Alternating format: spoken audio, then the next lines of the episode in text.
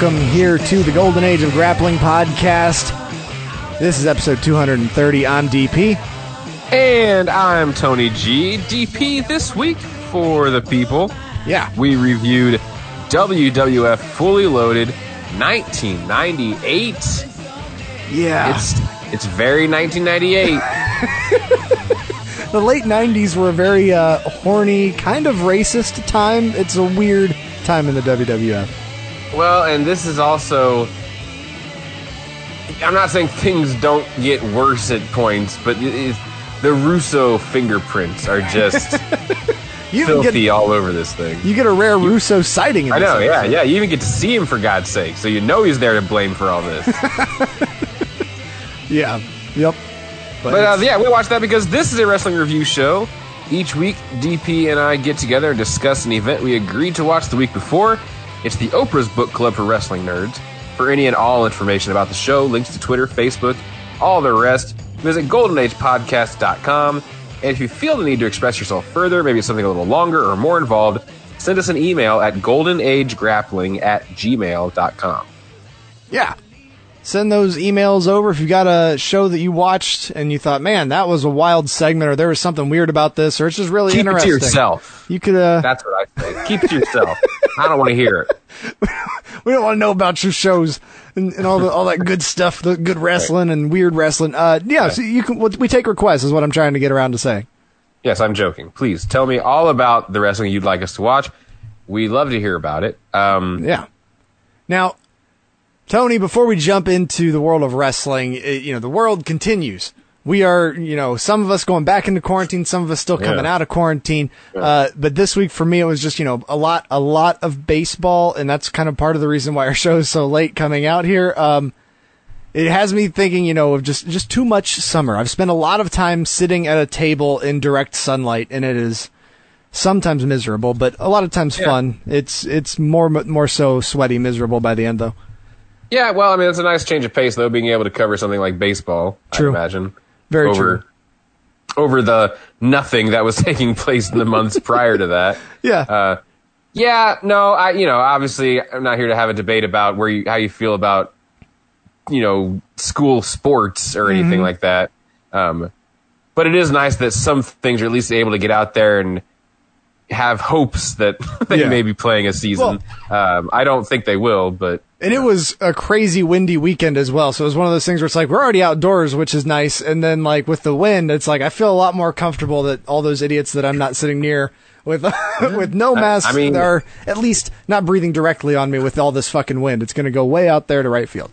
you just ignore Mark Wahlberg and all his findings in the happening when you, you know, you just you think that the trees and all that wind's good for you, huh? Yeah, yeah, blowing that disease right at you, bro. That movie is awful. Um, and it, it's not like one of those where you go back and watch it and they're like, no, it's actually okay. No, it's not. It's, it's bad. No, it, you know what it is? Is that movie has so much potential, like Yeah. at the beginning, because it, it's like whoa, like people are just losing their minds. There's a lot Mm-hmm. of cool imagery of like the people walking off the buildings and the lawnmower, and like Yeah. it has a strong like kick out, kick down the door, and then you're like, hang on, wait, what? Oh, oh, this is like any other explanation would have been fine. you would have been like, oh, aliens. I mean, it's kind of stupid, but whatever. But the wind. It's like he M Night literally sat there. and Was like, what would they just be absolutely, completely disappointed in? and it's it's also one of those movies that when you go back and watch it, like once they establish that that's what it is, okay, Right. fine, let's live in that world. But then they just break all the rules. Oh, like yeah, you're houses right, you're are just like yeah. perfectly like sealed and all this other shit. It's like this is ridiculous, guys. Yeah, you're right. Even when they like kind of like pull you in, like you're like, fine, it's the freaking trees. What? you're right. And then they, they still can't even like you know commit to it. So no, you're right. Yeah. But anyway, What's baseball. Yeah, that's fun. that's that's what I've been doing. So what have you Yeah. been up to? Um, you know, not a whole lot. Um, oh, I can't say that. News has been busy. Things have been happening. Nothing really that's all that much fun or anything Yeah. like that. So, uh, you know, it is what it is. I'm happy to be working, and so can't complain. Sounds good. So, do you want to talk about some uh, some some current wrestling? A little bit of a taste of current wrestling. Obviously, if folks want a more detailed look, you can always check out the very end of the show. Uh, we Yep. we dive deep into it. But Yeah, we talked about Fighter Fest and uh, Great American Bash and all that good stuff. Yeah. So, with all of that said, there's a little morsel that we've saved specifically for the beginning of this show, of, of the oh. now, for those people in the future when they think, oh, when did they record that show? It's when what we're about to talk about was happening. So, this is a segment we like to call the Sid Vicious Dishes. See, I was not born with this look on my face. It was something that was given to me because of people like you. See, he's going to try to stereotype me as the big dumb guy. Brain that you do. Now, this persistence is not something I was born with. It's something I was acquired because people like you. because you are feared of me. And you will tell me the magic words. Sid Vicious, Vicious. Well, the st- skeptics and all the people that have a little bit of. Let me do this again. Oh, it's live, Hal. Sorry. All right, Tony, we are live. What would you like to talk about? Well, you know, you mentioned that this is a you know a time capsule part of the show here. You know, if you're listening in the future, you know this would maybe be a timestamp. This week, this is a, maybe a bit of an evergreen topic because unfortunately, I'm not sure it's anything that ah. will end in the near future, and that is the debate over ratings, Oh, and specifically the Wednesday night wars. what, what is the debate now centering around? Like, I've not seen the controversy over this. I've just Well, seen. it's not so much a controversy ratings. as much as it's just annoying. So, you know, the ratings thing has got, you know, whatever. It's reported every week. It's, you know, AEW was, has won a, a majority of them, probably 90% of them. Um, but then we started getting into the weeds because there's a lot of podcasts that have a lot of time to talk about these kinds of things, specifically Dave Meltzer and Bryan Alvarez, Yeah. about demos. Because don't they, like, talk, like, every day? Well, yeah, they do. Um, but, um, but demos. Yeah. you know, you know now because it's the 18 to 49 and it's the 50 plus and it's you know winning the key demographic. So I mean, it's something that if you've been paying attention to the ratings, they've always talked about. yes, but you know NXT has won. I think at this point maybe three weeks in a row. Yeah, by the- overall the- viewership or whatever. The overall viewership numbers, and that of course just sends people into a tailspin of. You know, arguing about why that doesn't matter and why it matters and why it should matter and during the Monday Night Wars that mattered. We didn't talk about demos and blah blah blah blah blah blah blah. And I'm not saying that it doesn't the gas doesn't get thrown on the fire by Dave Meltzer's incessant feelings that he needs to reply to every person that Yes. sends him a comment, which is just amazing sometimes. Um, but so that's been going on. That f- fire's been burning. That's been going on for weeks and weeks and months, and you know since the beginning of this whole Wednesday Night War thing. You know, people trying to understand demographics and why that matters, and you know how advertisers look at all this stuff Yeah. when they should just be watching the wrestling. But anyway, that's fine if it's something that you want to get into. And it almost kind of felt like it was not as big a deal as much lately. Like people were just kind of like, eh, whatever. We're sick of even talking about it or arguing Yeah. about it.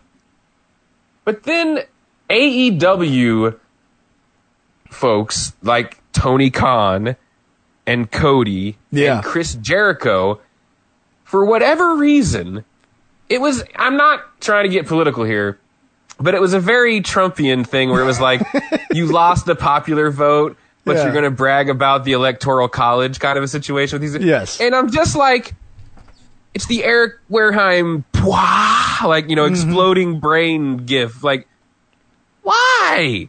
Like, Yeah. I, it was, it, it's, it's just kind of feels like it came out of left field. And like, I'd seen people like Jim Ross be dismissive of it in months past and not really engaging in any like talk about Yeah. how do you feel about this. And then just literally out of nowhere, Tony Khan was the worst about it. he was like a child bragging about how much money their dad makes at, on the Oh. playground or something, just with tweets explaining why this is actually a win and why this they. The, I was just like, what is going? I just it just felt weird. And Jericho, Jericho has been trollish about it. I think he knows exactly what he's doing because they're always very matter of fact Uh-huh. kind of tweets about it and like you know, I think he knows exactly what he's doing, but he's going on, you know, talking like he's a Nielsen rep, mentioning Oh, like you know the importance of you know the demographic, the demos and stuff. Yeah. You know, C- Cody mentioning that they're really at war with Guy Fieri as far as you know the Wednesday night wars because I mean they are all losing to his Well, of show. course, yeah.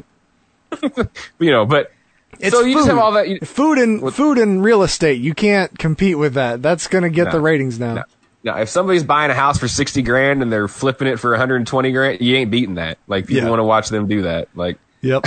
Uh, yeah, though that's what I always think so funny. We're sitting here blah blah blah about these wrestling rings. Like, what's truly sad are the things that are winning on win. What is the challenge? I don't even know what the challenge is on MTV, but it is number one by a mile every week on Wednesday, and nobody's Ugh. screaming at that show. You know. yeah. No, So- I have no idea what that show is either. I who knows, but I so it's just one of those deal, deals, and I've even seen like Lance Storm and others coming out like just please stop, like to Dave Meltzer about like even replying to these people or having that conversation, like Yeah. I think they're just trying to get a rise, but um, it's one of those things where it's like I, I just I don't I just wish people wouldn't care so much about it. You know what I mean? Like these aren't your favorite sports teams competing every week. Like Yeah. Watch both, watch one, watch the other. I don't, you know, I don't care. And when the ratings come out, does it really matter? And it's also it's they're thing- so close in the ratings. It's such a minuscule like argument. Like we're really going to Yeah. celebrate thirty thousand more people watching one of the shows. Well, that's the thing is like we're still arguing over the ratings on who's winning, but if you if no one's been paying like it's still both of them are still going like this. Like Well, yeah, it's still that. getting smaller overall of who is watching wrestling Right. because like these the current conditions are not conducive to very entertaining television unless you're really into wrestling. So we, we we haven't talked about this week's Raw, but we're recording late enough in the week that I have at least seen. Raw did one and a half million viewers this week. is that good or bad at this point? That's I don't the know. worst ever. Okay, because I was say I was like I don't feel like that's good, but I also don't feel like that's all that. Remember, like when we, everyone was like talking about the impending death of Impact, they were getting like 1.3. Yeah. Well, I remember. You know? I mean, we've been talking about like at least not we, but like the garbage train, the Bryan Alvarez's have been talking about like the Right. death of Raw because of like 3.0 was like this like huge number that like we couldn't go below three. I mean, I remember when they went into the threes and everybody lost their mind, but that, then Yeah. like we hit into the once it was 3.0, it's like well it can't go lower than that, and then it just continues Yeah. to drop, and it's just So it's yeah. Overall, it's not great. And I think it all, like you kind of mentioned, I think it has a lot to do just with the atmosphere. You know, Yeah. It's why I listen to all these sports talk guys mentioning about bas- ba- baseball coming back and basketball coming back and what's that, it's going to look like without the fans. It's like I'll tell you exactly what it's going to look like. Talk to wrestling fans. yes, because we can tell you that it's okay at first. You're like, Yeah. ah, this is this is happening. This is better than nothing. And about two or three weeks in, you're gonna be sick of it. like, yeah. Now There's gonna be there's gonna be people that are just gonna it's not gonna be able. It's just not gonna work for them. Major League Baseball would be like ingenious to do like a Netflix party style like Zoom meeting for games. True. Because Yeah. like it, just having anybody else reacting as well would be like uh, something that would add to the match, you know, or Mm-hmm. because like I feel like baseball it'll be pretty one thing, but like basketball there's a lot of emotion from that crowd. It's going to be real Yeah. real weird. I don't know. So yeah, so yeah, all those all those sports guys out there, they're like, I don't know what this is gonna look like. I don't know how I'm gonna feel about it. Ask wrestling fans. We can tell you exactly how we feel about it. We're sick of it. We're gonna, we're going to get to the semifinals and everyone's going to be like I'm going to wait till the finals. I'm I'm taking a week off. Exactly. Oh. So yeah, but that's uh, that's what's happening. All right. So uh, before we jump into the the time machine and head back, I do want to point out for the the folks that are maybe just now tuning into the show, if you've maybe not listened to a lot of our episodes, um, we've actually kind of summer of '98 ish. We've we've really kind of dominated here. We've we've done. If you if you're into this show, uh, we've also checked out the Heat from August second of 1998 on episode 129, where that has more of the Kai En Tai choppy choppy or PP stuff. Right. Um, Which is from Raw, actually. But anyway. Yeah, but they they re- review it. Um, right. Yeah. Or you could jump to episode 89 of our show. We're from August 13th of 2017 when we reviewed the very next show that this company did in SummerSlam of 1998. Or if Highway to Hell. Yeah, that, and if weird little trivia note, that's I think I believe that is the first image that we added our logo to on the graphic. Ah. Um, If you're really adventurous, you could leap all the way back to episode four of the podcast when we didn't have most of our stuff figured out, but we reviewed King of the Ring 1998. Yeah. So, So we go. We we love ourselves the summer of '98. Yeah, apparently, and if yeah, and if you're really into 1998, it's real easy to find. Just go to the episode, this episode on the uh, website, episode 230. In the bottom, there's tags. Click on 1998, and it pops up all the other episodes from that time. So we've also done Rock Bottom and WrestleMania from this year. So quite a bit of 1998 has been covered at this point. But that's what's going on around the time that we did the show. We talked about this uh, this uh, Sid Vicious dish. Then those are the episodes you can check out. But now it's time to finally get to July of 1998, and uh, we're gonna get there with the four things.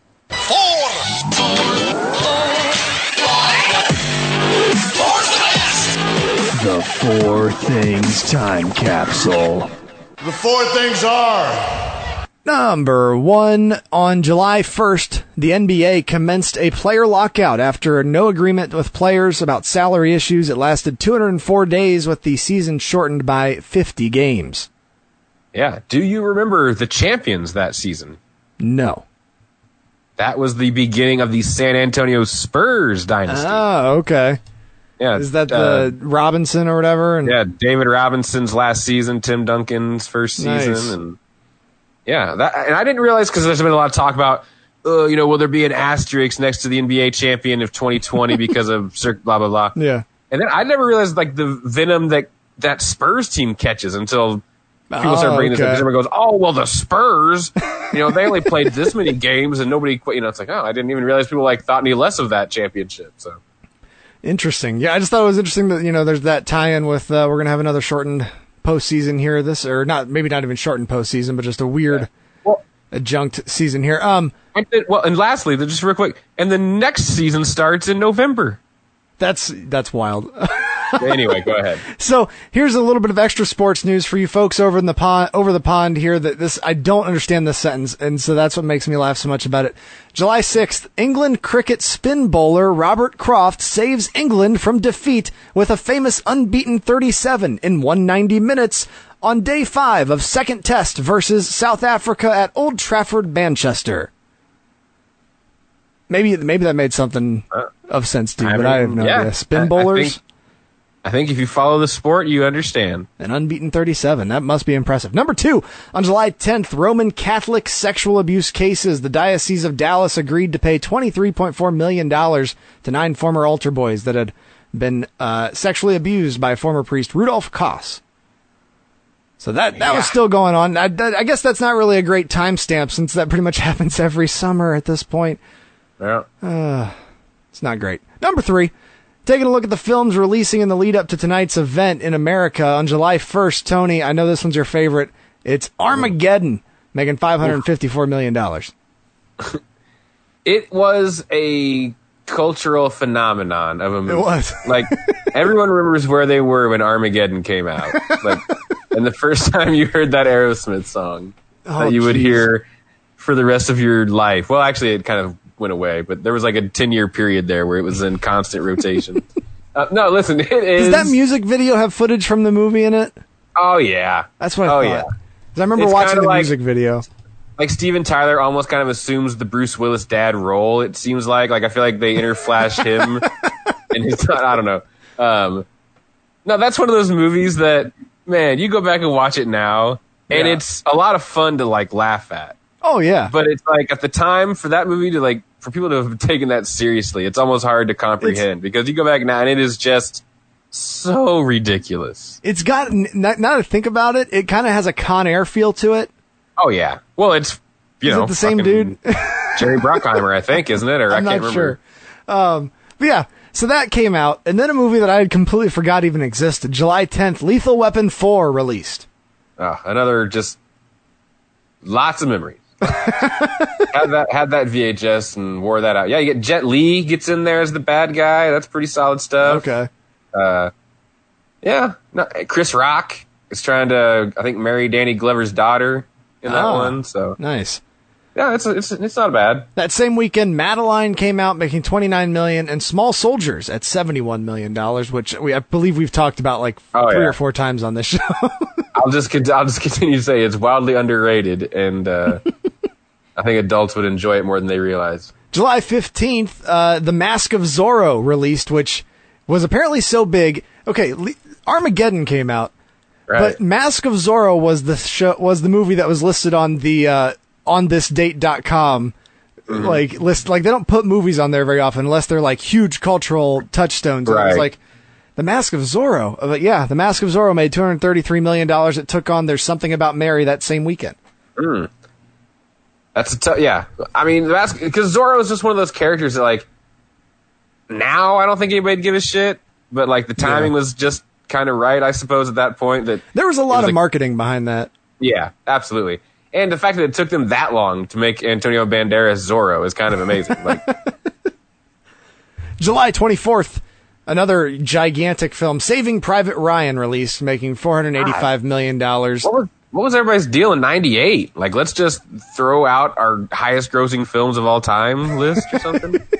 Uh, also releasing that same weekend, not making nearly as much, Disturbing Behavior at 19 million.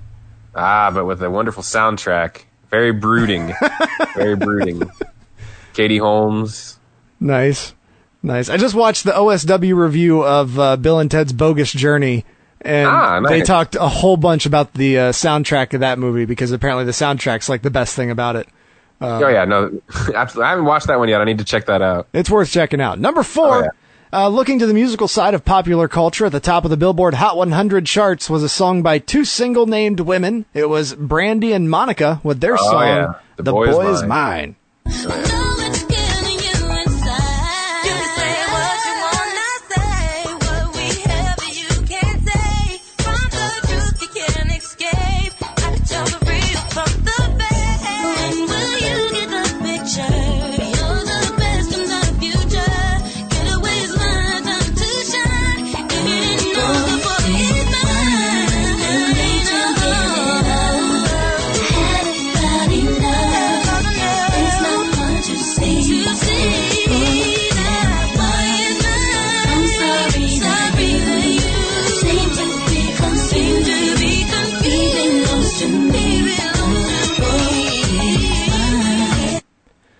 So yeah, um, Oh yeah. that was a song that if I if I hadn't watched the music video, I would have assumed a different like role of how because it's a, it's a it's a confrontational song. They're singing Yeah. against each other about the same man, and I didn't realize that. And then so I was watching the music video, and it, I got all wrapped. I watched the entire thing. I was like, oh, what is this story about this? It's yeah. They don't make it super clear in the early. You know what I mean? Like the song itself, like like you said, it sounds very you know friendly almost. Well, They- and know, there's- it's like a duet. Yeah, you've got the two voices, but like if it was like Right. a, a band of girls singing, usually you always assume it's them like as a single entity singing about something else, not necessarily in in fighting here. But uh, Exactly. yeah, I thought it was interesting. That that's definitely a song that's been in my head since I recorded that two days ago. Wow, that doesn't surprise me. And hey, it could be worse. That was also kind of the calm before the boy band and Disney princess storm. You know what I mean? Like Yeah, not long after '98, the summer of '98, did you know it was all Backstreet Boys, NSYNC, Britney Spears, Christina Aguilera, all that stuff. So mm-hmm. Well, that brings us now to July 26th of 1998, when 9,855 fans filed into the Selland Arena. I don't know how exactly to say that in Fresno, California, for one of the last WWF in your house shows that they were calling Fully Loaded. Yeah, and they were even messing that up. It's like fully loaded in your house It's instead weird, of yeah. in your house, you know, whatever. So yeah, they were almost done with that altogether because this is also a three-hour show. Oh, that's right. I didn't even think about that. because I think we mentioned it when we watched it. We watched, I think, the first time they went to three hours. I'm not re- I can't remember which one it was, but Okay, uh, I think it was in '98 or something like that. So gotcha. after after WrestleMania 14, probably. Well, glancing at the other side of the Monday Night Wars, WCW had just come off of Bash at the Beach 98, which had a live gate of 314,000, featured a WCW title match with champion Bill Goldberg defending against Curt Hennig, and then Hulk Hogan teamed with Dennis Rodman to beat Karl Malone and DDP. So, there you go there. Uh, but I mean, it's go ahead. WCW. It's just all those when you when those you bring we, we bring up those shows with celebrity involvement. Mm-hmm. It was just so clear that it was just the short term bang. Yep. There's no long term think. You know what I mean? Like you've got Bill, Gold, Bill Goldberg, the could have been the biggest star in wrestling. Was even despite WCW's mishandling, was maybe the biggest star in wrestling for at least a Yeah, month or a- two. yeah.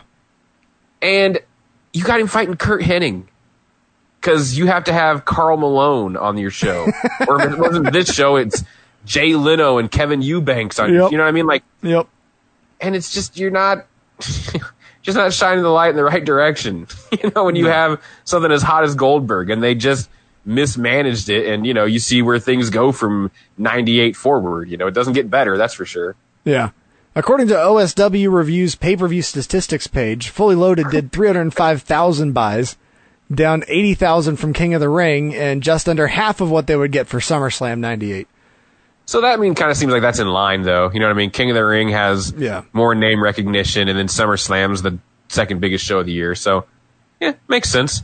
The OSW guys have it listed at 8,835 paid with live gate at $179,000. So I, that's the reason that I listed the live gate of the WCW Bash at the Beach show. Because they made almost twice as much apparently for that Bash at the Beach show than WWE did for this uh, this show here. Uh, but meaning the average price of a ticket was twenty dollars and thirty cents, basically. So You know, but I mean, you know, again, it's the it's the long term booking. oh, that's Yeah, yeah. that- I mean, this isn't a great show, but as far as like the direction of the company and the storylines and stuff, it's way Yeah. more solid than the other side right now. Right. and It makes sense that the numbers would be where they are. I mean, your main event's a tag team match, Yep. you know, so Yeah.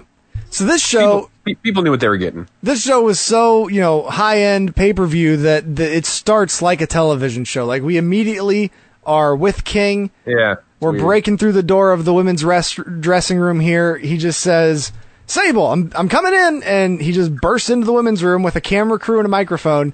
And uh, Sable is, I guess, dressed at this point, and she's there. The crowd cheers for this. King asks for a brief description of her bikini tonight, and uh, she responds, "How about a preview?" And the King is great here, but man, he's going to wear me out on this by the end of the Yep. show. Yep. you! Get on my cord, you idiot! Come on. Oh. Whoa. Oh my gosh! What are we? Oh. Woo! It's, it's Sable's top! This is Sable's top! Yes? A little peek for me? Oh my god. Oh my god! Oh my god!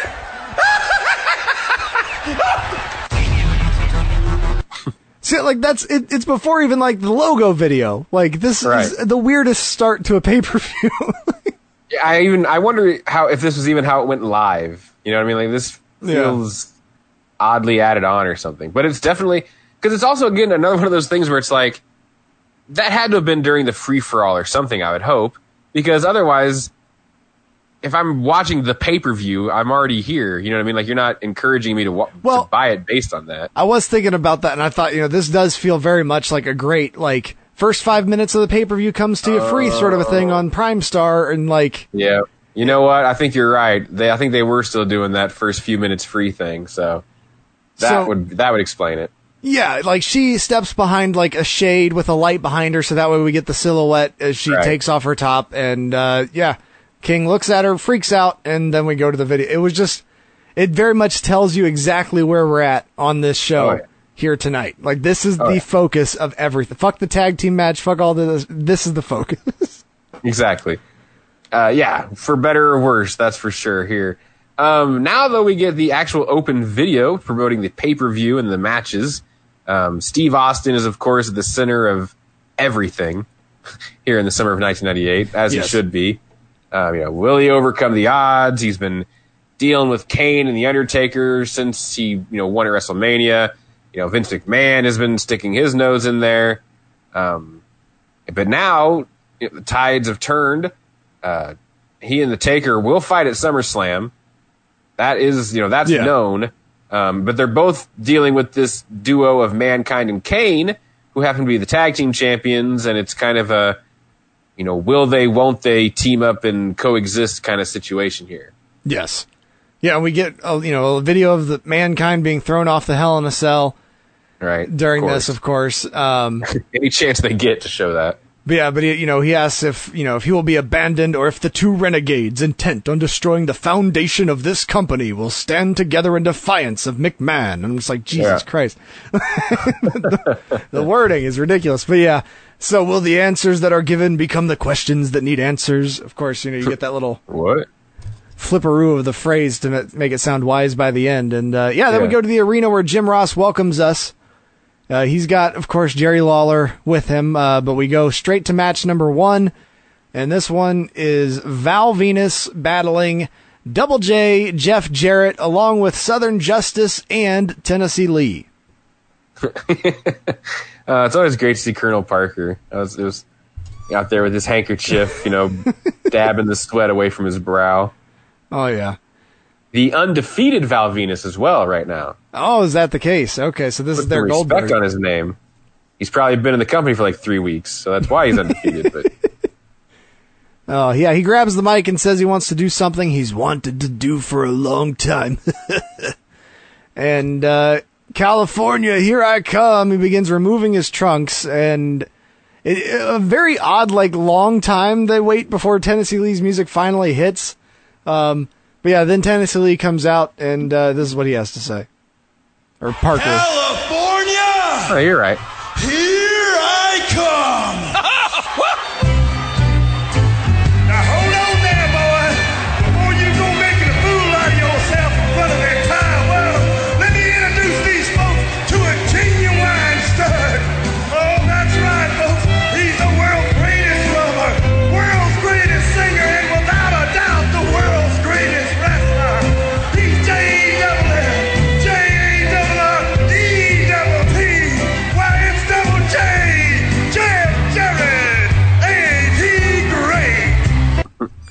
the problem is I don't know that like maybe I'm wrong. Maybe it's because of you know the the other outs you know outside circumstances that ended up taking place. But is this a, ca- a character that you would see Vince like ever like really promoting?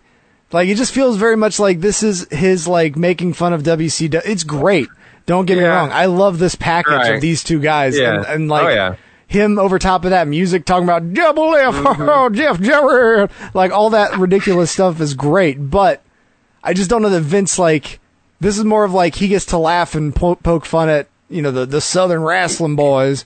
Yeah. Instead I mean, of it's actually- also it's also like an immediate heat-seeking missile, though, type of a gimmick. You know, like everything about it is heelish. You know, Oh yeah, the the country music manager gimmick with Tennessee Lee and Jeff and those stupid tights and oh yeah, you know the the hats and all that kind of stuff. So, but no, at the same time, you're not wrong. I mean, it's been pretty well documented between Bruce Prichard and Jr. and others that Vince doesn't like a Southern accent. yes, he doesn't want you to have a Southern accent. He's probably not going to be too interested in promoting a person with a Southern accent. So no, you're not wrong about that. And also add the fact that Jeff Jarrett steps in shit every time Yeah. he comes into the company over the course of the 90s. Like, this is that weird, like, Jeff's just gotten back from WCW. He has the look from WCW. He hasn't quite got, like, at SummerSlam, actually, thank God, he gets his head shaved, and that's when we get the Oh, okay, Jeff Jarrett we've all known throughout the TNA years that, you know, don't piss me off and Yeah. all that fun stuff is on the horizon. But yeah, this WCW Jeff Jarrett thing never worked, and I don't think Vince was ever all that interested in it. So, gotcha. but now to complicate things even further, the ref is, you know, pushing the Southern Justice away, telling them to get away from, you know, they can't be at ringside. Mm-hmm. And here comes Kai En Tai. Which small spoiler here, but just because of the timing, I can't help it.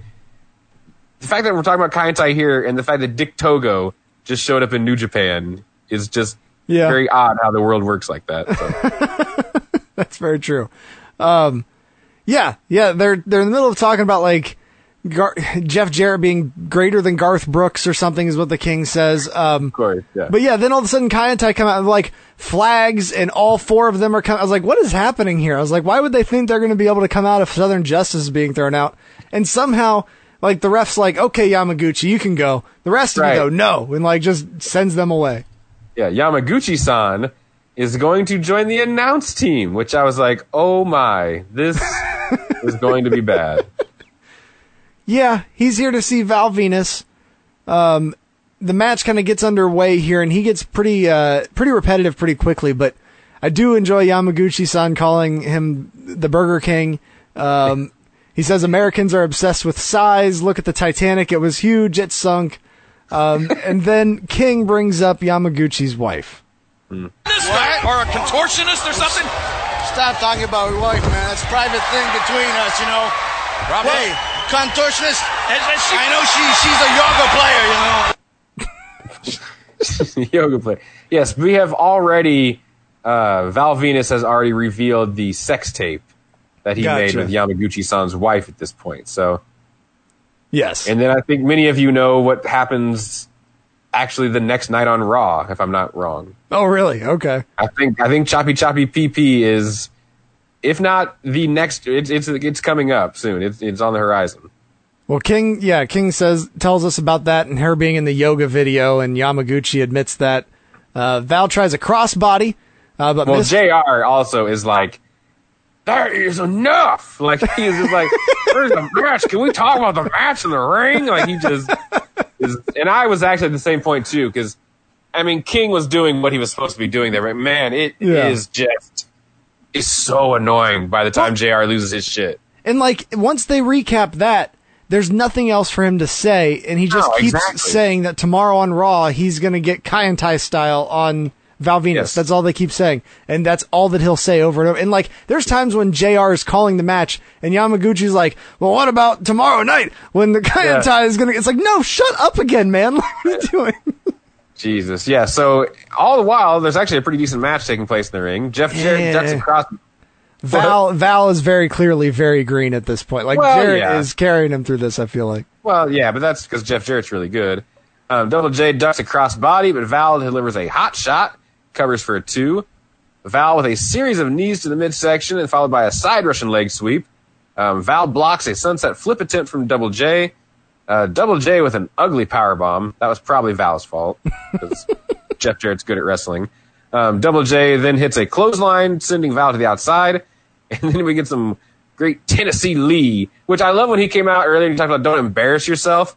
I don't know if that was a little innuendo there, but without going too deeply into it, just based on Tony Schiavone's podcast exclusively, Colonel Parker is apparently could shame any man Oh, when it comes to exposing themselves. So I just wonder if that wasn't what he was getting at there a little bit when he said that to Val when he came out, you know. gotcha. I, Yeah. but, you know, I digress. Anyway, um, yeah, Tennessee's attacking Val on the outside. Chops are exchanged until Double J delivers a DDT to Val.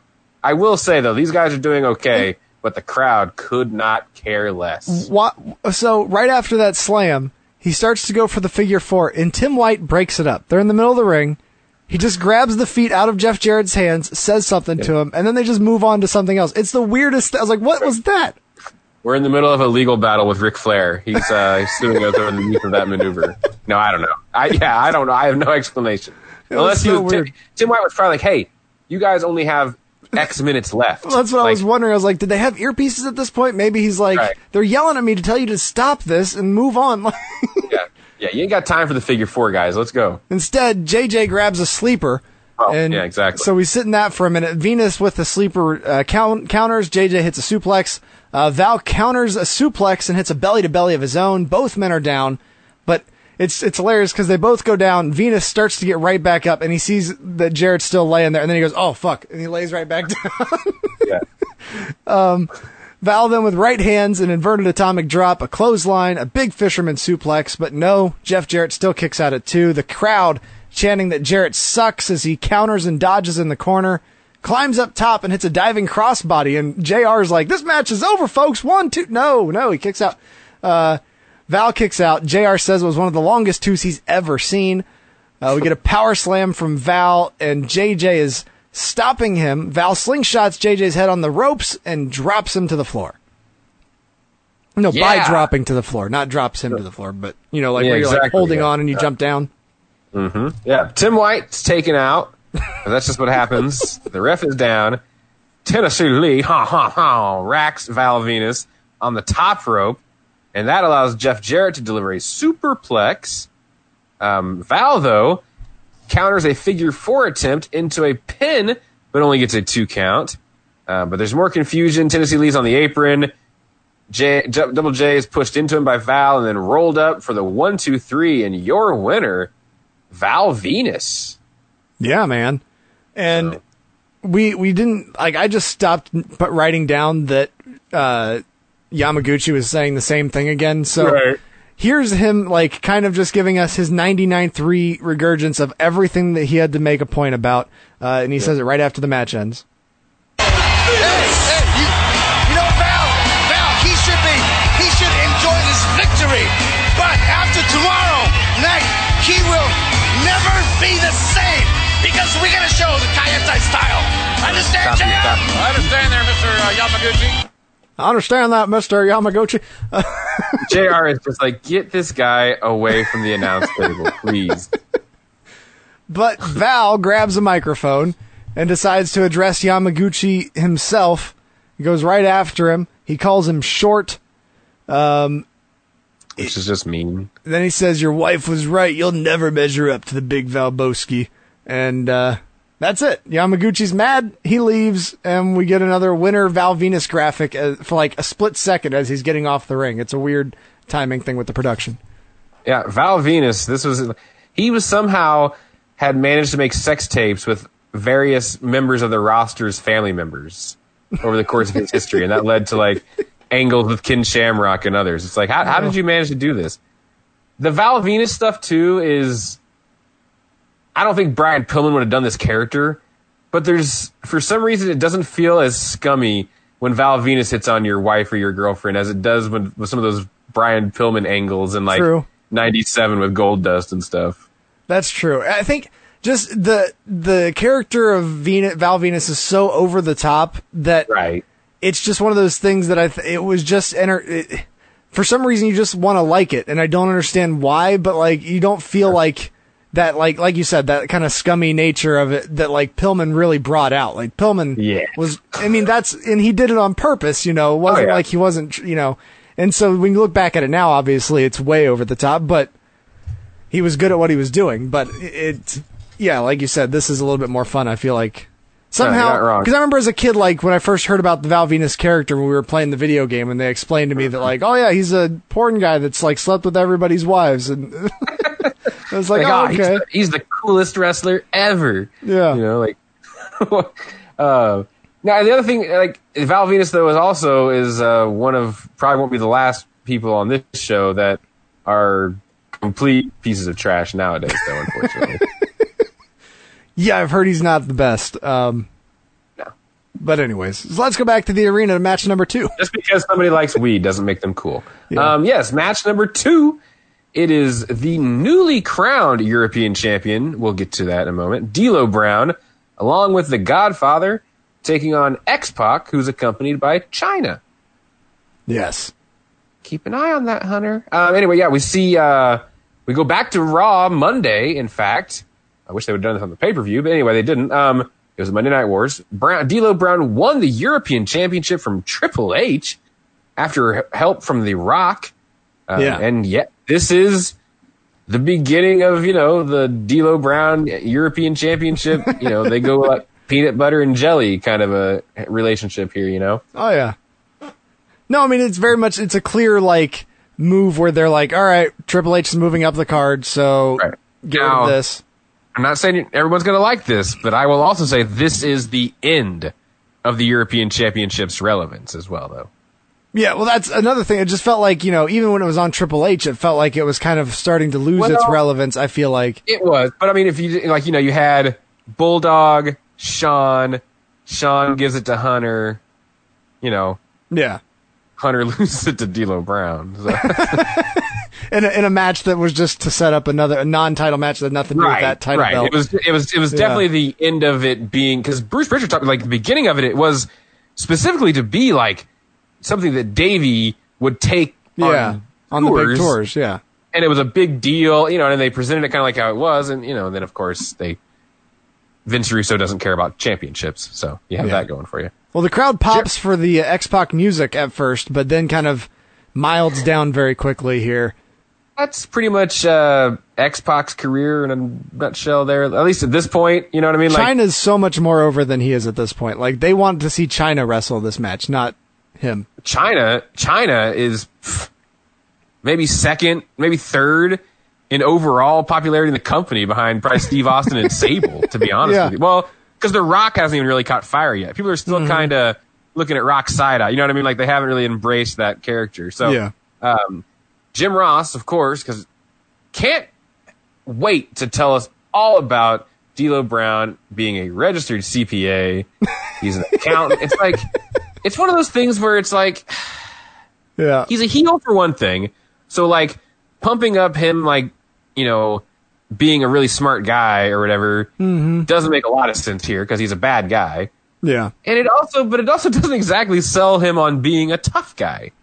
Like, no offense to all the Well- accountants out there, but I don't think accountant, successful professional wrestler. Yeah. Like, I don't think Jim Ross- is hand in hand. But I don't think that Jim Ross in the role that he's in would be like trying to make D'Lo out as as a tough guy because he's sitting here criticizing him for wearing the chest protector Right, that also happens. and yeah. uh, and uh, very much upset because it was over three weeks ago. He should have been healed and he still got it on. And I was like, Right, damn, we're only three weeks from that getting uh, underway. Yeah. And again, another fun reminder of one of those things where everyone thinks of D'Lo in the chest protector.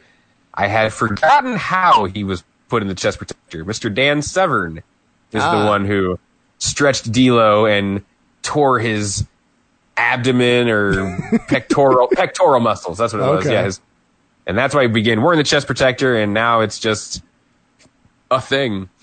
Well, D'Lo hits a shoulder block and just talks all kinds of shit. The fans Mm-hmm. chant D'Lo sucks. King randomly throws in his memory of Sable once again. And uh, JR says, You having a hot flash? And he goes, They're not hot flashes, they're power surges. And I was like, Oh, Jesus. Gross. I'm sure he stole that from an episode of Designing Women or Golden Girls, probably. There's some X Pac ch- sucks chants uh, that come out. Uh, X Pac responds by grabbing a headlock. Uh, we then get a leapfrog and a hip toss by X Pac. D'Lo leaps in the air and hits a leg lariat style kick for a two count. Yeah, but X Pac does things. He does everything in that like obnoxious X Pac way. Because even like when he grabs the headlock, he like everything's like that. Like he's always like vib, you know, like fucking like vibrating and shaking his whole body with stuff. You know. Oh yeah.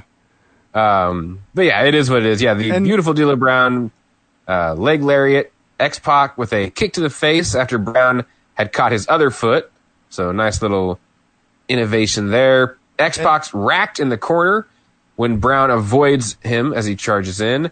We then get a reverse chin lock because it's time to slow this short match down. Apparently, Yeah. There's there's a lot of headlocks and chin locks in this match for some reason. Yeah. Um well, it feels like this is probably also like based on what happened Monday. Like, hey, you and you, you're Yeah. gonna have a match at pay per view. and Figure it out. and the announcers are treating it as such. They're basically just spending their entire time talking about Sable. And uh, this one, I just have in my notes is like, all right, because of Jr's comeback, that was worthwhile. I'll I'll I'll let it pass, King.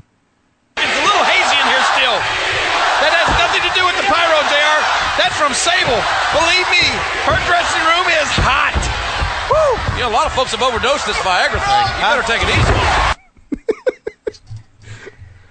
I do at least like, and J- the King never has a comeback. Like, No. anytime Jr. cuts him down about his age or, you know, calling him Uncle Jerry and things like Yeah. that that just drive him crazy. Like King's just like, oh, sh- shut up, shut, shut up, kid. Like, you know, because he doesn't really have, I guess, any, or like, because I love when he like, he doesn't do it so much at this point, but like when I, you know, like when I was in '97 and King was first starting to kind of get pissy about the Jerry's kid and Brian Yeah. Christopher and all that stuff. Then like the King would insult like Jim Ross, like you couldn't pick up a woman, you know, doing some joke And Jim Ross just every time would be like, "I'm married, King. Like I don't care. Like you know, it's a Jr. Just Jr. is like Teflon. He's like nothing. The King Oh. can King can't get him on anything. So mid headlock, there's the D'Lo sucks chants. There's lots of those, um, Yeah. and then the fans just start chanting Chyna, Chyna, Chyna, like the whole, ar- and it's it's so much louder than all of the chants that have happened so far. And that's when I was just like, Right. oh, okay, there's something to this. And every time she's outside of the ring, at some point they're going to chant for her. Um, Yeah, they were crazy hot for Chyna. That's for sure. very long headlock spot. They trade bad looking strikes in the corner. X Pac dodges a charging D'Lo, and we're told that D'Lo refused to sign a contract for this to be a title match. That's why this is non title here tonight. Um, D'Lo dodges the spinning wheel kick and hits a diving knee from Brett's rope, and then locks on another chin lock. Because we need more of those. I will say, like, we're maybe focusing on the negative a little bit. I actually liked this match, and these guys. Oh, yeah. Like when they went, like you know, they went hard, and it was Comparatively to the first match, I really like this Well, match. yeah, true, yeah, exactly. um, it's a very Bret Hartish like match. It's you know, move, move, move, move, move. Come here, let's talk this out. Move, move, move, move, move, move, move. Headlock, let's talk this out. Like you know, which Yep. is, it can be fine, but you're right, it can also be a little repetitive. Um, Brown had a kick scouted from X Pac, and then went to Brett's rope and delivered a knee drop for a two count. Um, back to the chin block. X Pac escapes the jawbreaker. D'Lo cuts off his comeback and went up top and missed a moonsault. I don't remember a lot of D'Lo Brown moonsaults, and after seeing this one, I think I know why. Um, Pac with a spinning heel kick and then the Bronco Buster, which I don't think was over yet because they go to like a picture-in-picture replay of some crap Yeah. that happened before this, and I'm like, he's doing the Bronco Buster. Like, is that? I guess that didn't matter Yeah. yet. Like, they don't really react to it. So Yeah, I don't know what what was going on with the timing of that. That was very strange there. Um, Chyna though is distracting the referee, which allows the Godfather to come down and hit a cheap shot. So way to go, Chyna. Uh, Right. A sky high sit out slam by D'Lo Brown, and he pins X Pac one, two, three. So the Euro champion defending strong here with the help from the Godfather.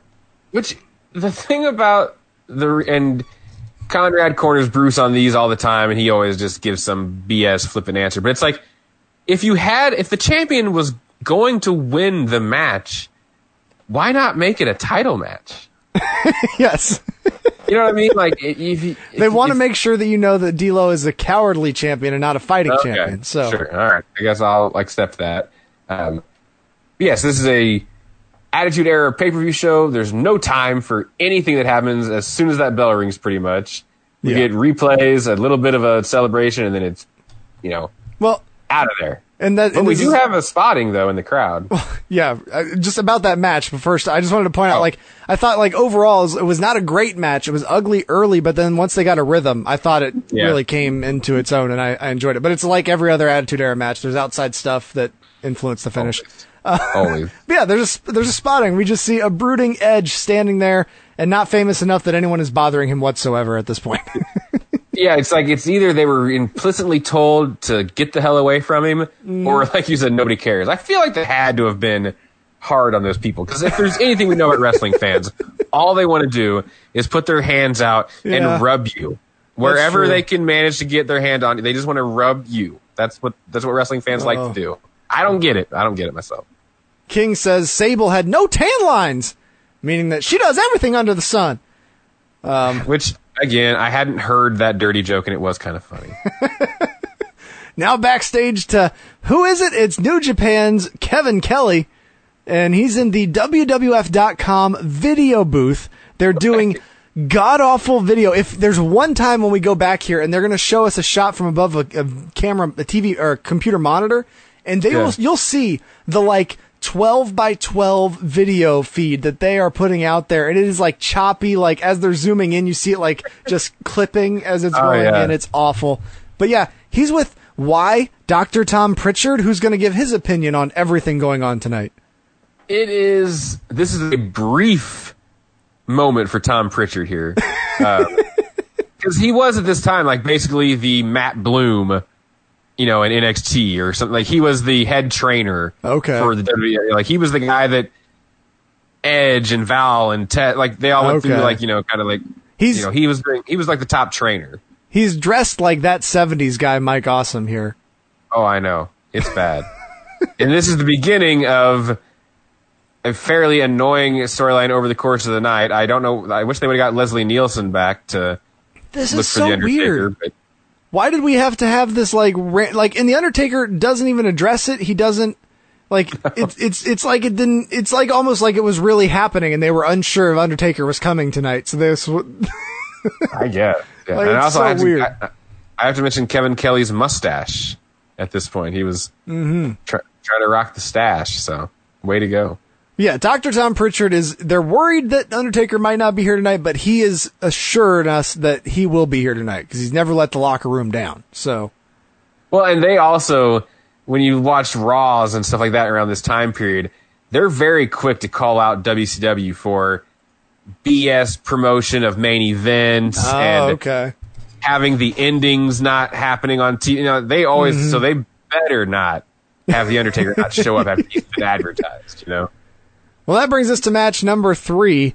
This one, uh, a tag team match that they kind of start the entrances and then we'll go to a promo very quickly, but it's Farouk and Scorpio battling Terry Funk and Justin Hawk Bradshaw. Uh, I think it might be just going by Bradshaw at this point.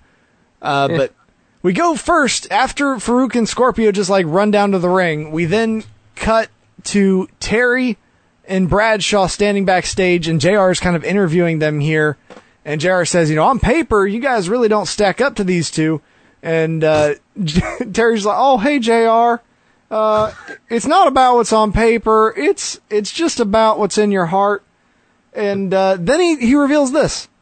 Hey, JR, what's on paper is not always important whenever it comes to professional wrestling because it's what's right here in your heart. And I'm going to make an announcement right now that this is going to be my last match in the WWF for You gonna a, let me in on this? for I'm a while. For a while, for possibly six. Six months. Yeah, six months. Six months I'm going to take off because I've had a rough go up here against Mick Foley and the WWF competitors. And I'll tell you what, my batteries need recharging. Recharge your batteries. Yeah, I'm going to recharge my batteries. I'm gonna- Great. It is one of the weirdest segments I think I've ever seen. It's just so, it feels real, but it also Yeah. feels so strange. it is truly in an like it's just wild. This whole match is wild. Like this is four people at very weird points in their careers here in the summer of '98. You've got I'm not Flash Funk anymore, Scorpio, Uh-huh. who hasn't quite found the job squad yet. Not that that's like great, but it's something at least that he's a part of. You've got poor Farouk, who actually went out and got new gear made. Yeah. He's got a new theme song. you know, he's looking like you know, he's, the, things are going to be getting better for him here, and they're not because he literally, like, The Rock just emerges, and they just kind of push him out of the nation. They're like, "Yeah, we're we don't really have anything for you." Like he was the leader of the Nation of Domination, the biggest faction of like early '97. You know, basically until DX forms, I and they just have they just treat him like crap. when when it was revealed that Terry Funk and Scorpio used to be partners, Right. and that that this was happening, and then the Bradshaw stuff is happening, I thought for sure we were going to see like the coming together of the acolytes here now. Like they're just both going to turn and just yeah. beat the shit out of them. But apparently we weren't we weren't to that point yet. They hadn't figured out that these two should go together yet. Yeah, and So it's that's just a weird intersection as well. Yeah, because Bradshaw is. I've lost Barry Windham. They Yes. stopped pushing the new blackjacks. I'm still wearing this gear Oh, like a goober. that, like he looks like su- that's. I have that in my notes. Looks like such a goober with these chaps over his trunks, especially when there's not a matching guy next to him. Exactly. and and so no, and it's funny enough that you mentioned that because that's exactly how Farouk and Bradshaw kind of come together. Is it was I ain't got nothing for you, and they ain't got nothing for you. Yeah. You guys should form a tag team because initially they you know they're, they're some of the first members of the Ministry of Darkness, which that angle's coming up later in the year '98. But do you know who managed them when they were initially put together? No. Don Callis, the Jackal. Ah, okay, that makes sense. which I've always thought was kind of cool. And I mean, I've seen the promos because I think he pops up on a Raw or something, and it's like it could have worked, but you know, then they just decided like, yeah, or we could put him with the Undertaker, and Yeah. that also worked. So So King, yeah, is- Terry Funk announced a retirement announcement. I don't know, probably twelve at this point. So. well, you know, I'm gonna take maybe six. I might take six. Um, so King says that was lousy timing by Terry Funk, and it's like, yeah, King's right. He's the bad guy here. What's going on? Um, Bradshaw just stares at Terry Funk their entire entrance, and it's kind of great. Um, Yeah. King loses it about how a tag team is a marriage, and you shouldn't keep secrets from your partner, which I'm sure King uh, probably shouldn't be throwing stones. Uh, Scorpio versus Bradshaw to get things started, and uh, it looked we get a wide shot, and there are. I felt bad for him, but there are so many fans heading to the st- to the concession stands here, man. Lots of movement in the background. Nobody sitting down. Uh, Right. Back elbow by Bradshaw. He stares down Farouk before going for a pop up power ba- power bomb, but Scorpio counters that into a Hurricane Rana and tags in Farouk. Yeah, and uh, we're told Bradshaw and Scorpio have both recently qualified for the Brawl for All. Oh boy, what an We idea! all, so we all know how well that goes over. Dark Side of the Ring episode about it, for God's sakes. Um, It's a good yeah, one. Scorp- yeah, it is. Uh, yeah. So in comes Farouk. Uh, he beats JBL up in the corner. Uh, Bradshaw comes back, delivers a clo- delivers a clothesline. Did Farouk do spinning mule kicks often? Like, what was that? I'm telling you, man, Farouk was out here trying to shine. Like he had big plans for his future, and unfortunately, nobody else, you know, saw that. Yeah, he's doing new moves, new gear, new music. Goodness. Didn't work out. Um, Bradshaw with a top rope shoulder tackle, and uh, that would allow um, him to, you know, on on I'm sorry, on Farouk, and then Terry Funk tags in, hits a Hangman's neck breaker. Um, Farouk comes back with a backbreaker, covers for a two. In comes Bradshaw, who goes up top. Um, uh, Farouk though able to is able to escape Terry and hits a power slam on JB on Bradshaw as he came off that top rope. So impressive Yeah. stuff there from Farouk, who makes the tag to Too Cold Scorpio. I mean, those are two big dudes. Like the, to catch Yeah. him and then turn around into a power slam. That was impressive. I like that spot Oh, yeah. between those two. That was good stuff. Um, yeah. Farouk's on fire. You mentioned it. Scorpio comes in, slams Bradshaw. Terry Funk shakes the ropes and crotches Scorpio. However, uh, superplex for a two count by Brad. I did like the way that Terry Funk does that though. He's just like falling down and like King is King just goes looked like he was just falling over and it does look like that. Yeah, So yeah, superplex for two by Bradshaw. Scorpio delivers punches mid power bomb and it has no effect. Bradshaw just power bombs him and gets a two count. Uh, Funk throws Scorpio to the floor and throws him into the barricade. He then falls onto Scorpio on the floor, Asai style. Like it looks like he was trying for a moonsault, but then just instead does like a like jump out and keep your arms held down and then let go, sort of a thing. he did like a Vader bomb. Yeah, like a Vader bomb onto the floor. Exactly. Weird. Yeah, it was something. It was weird. Uh, JR says Terry is not a man you want to go skydiving with. No. Says he's not trustworthy. Farouk breaks up the pin. Scorpio with a weird ass splash and gets a two count. There's some people chanting with like a boring chants, and I was like, I kind of feel it, but at the same time, they're not. This isn't too bad of a match. No, it's just attitude era stuff for you there. I mean, if it wasn't Braun Panties or Stone Cold Steve Austin, they just didn't really give a shit. We get a diving leg drop, and the match just breaks down. Farouk and Bradshaw battle on the outside, distracting the ref. Behind them, a 450 from Scorpio, and he just holds on to the p- the pinfall, and the ref eventually turns around and counts it one, two, three. And your winners are Too Cold Scorpio and Farouk. And so goes out on his back like a true veteran. That's right. For the 25th time. Um, Post match, Bradshaw is, of course, upset with Terry. what are you doing, Terry? You gotta get out of there. Bradshaw delivers a clothesline on Terry Funk, in fact. Rather vicious. That would bring Scorpio back to ring to back to the ring to help out. This is what I thought it gets a- was happening, man. I was like, oh, Farouk's gonna come down and like join in and just beat down on him for helping defend Terry Funk.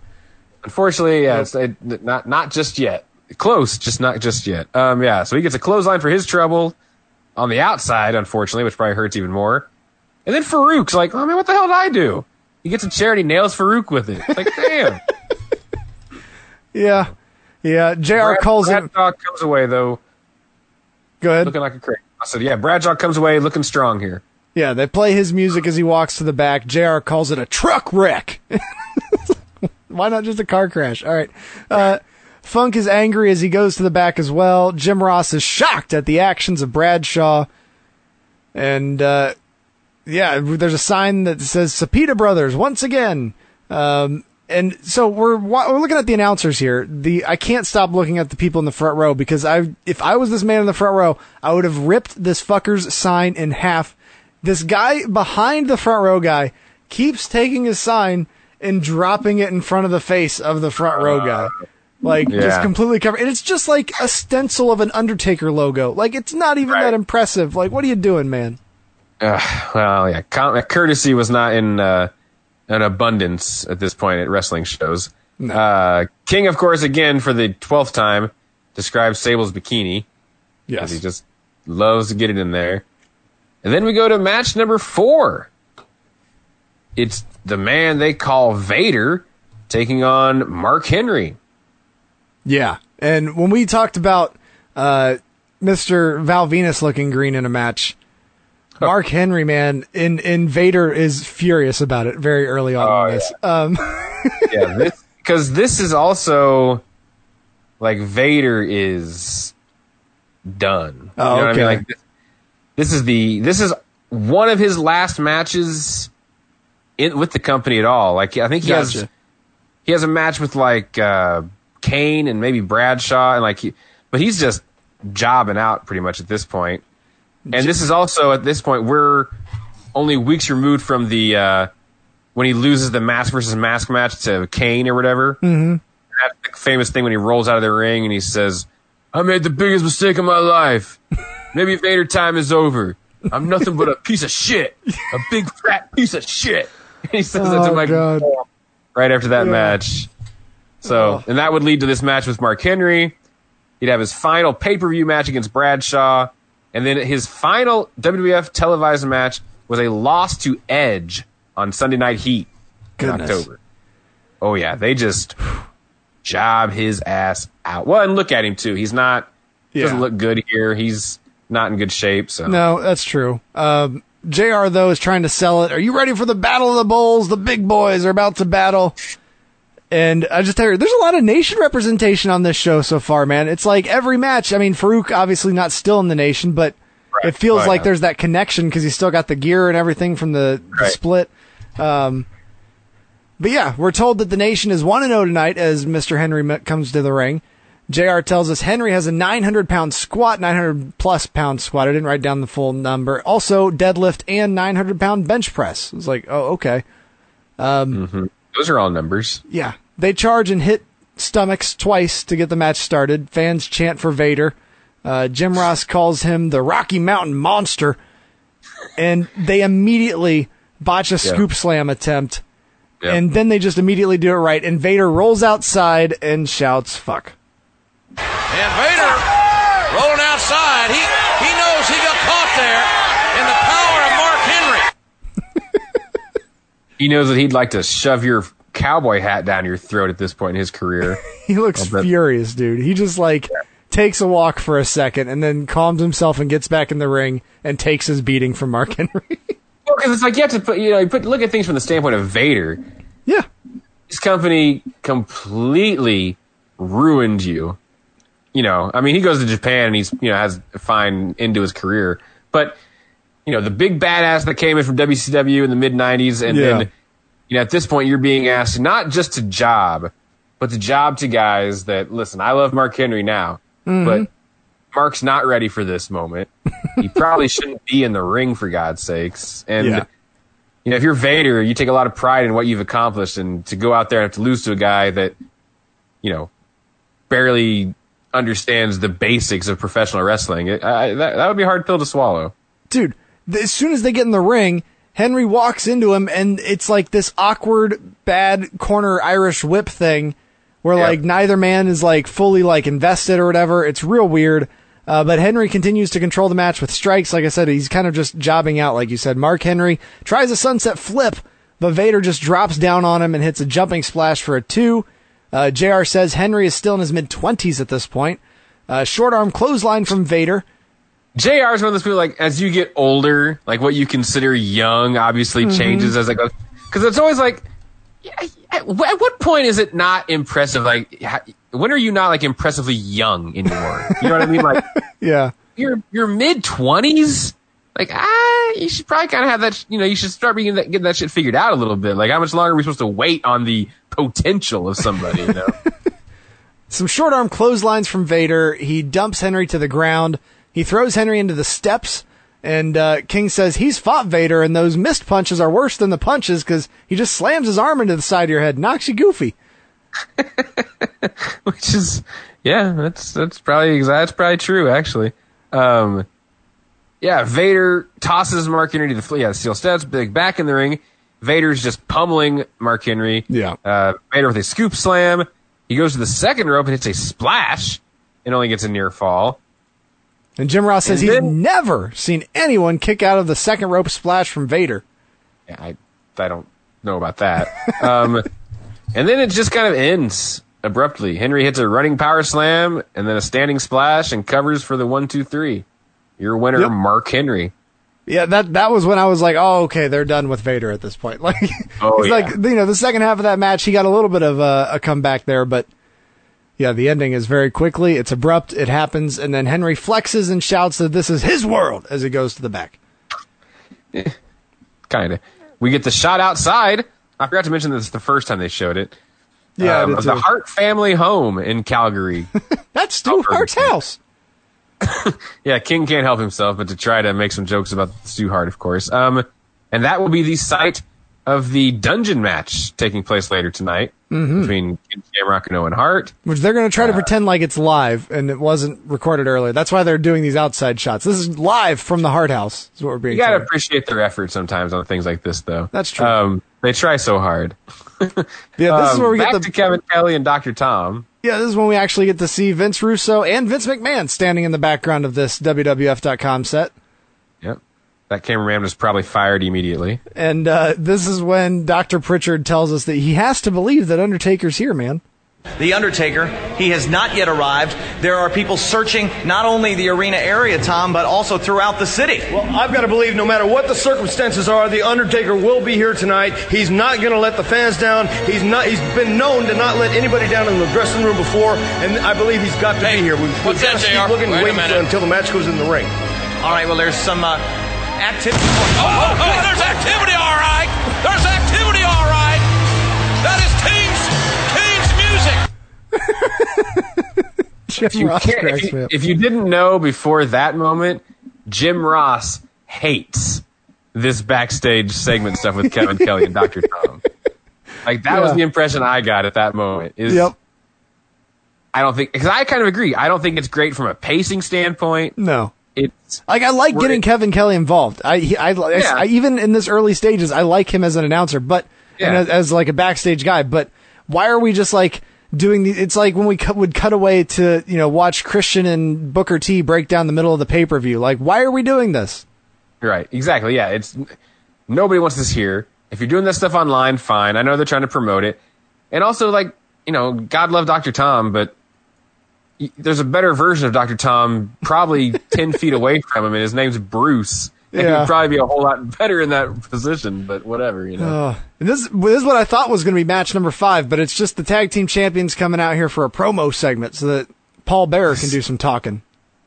this is also the kind of crap you only get in this era when they would give you TV segments on pay per view. Like it just Yeah.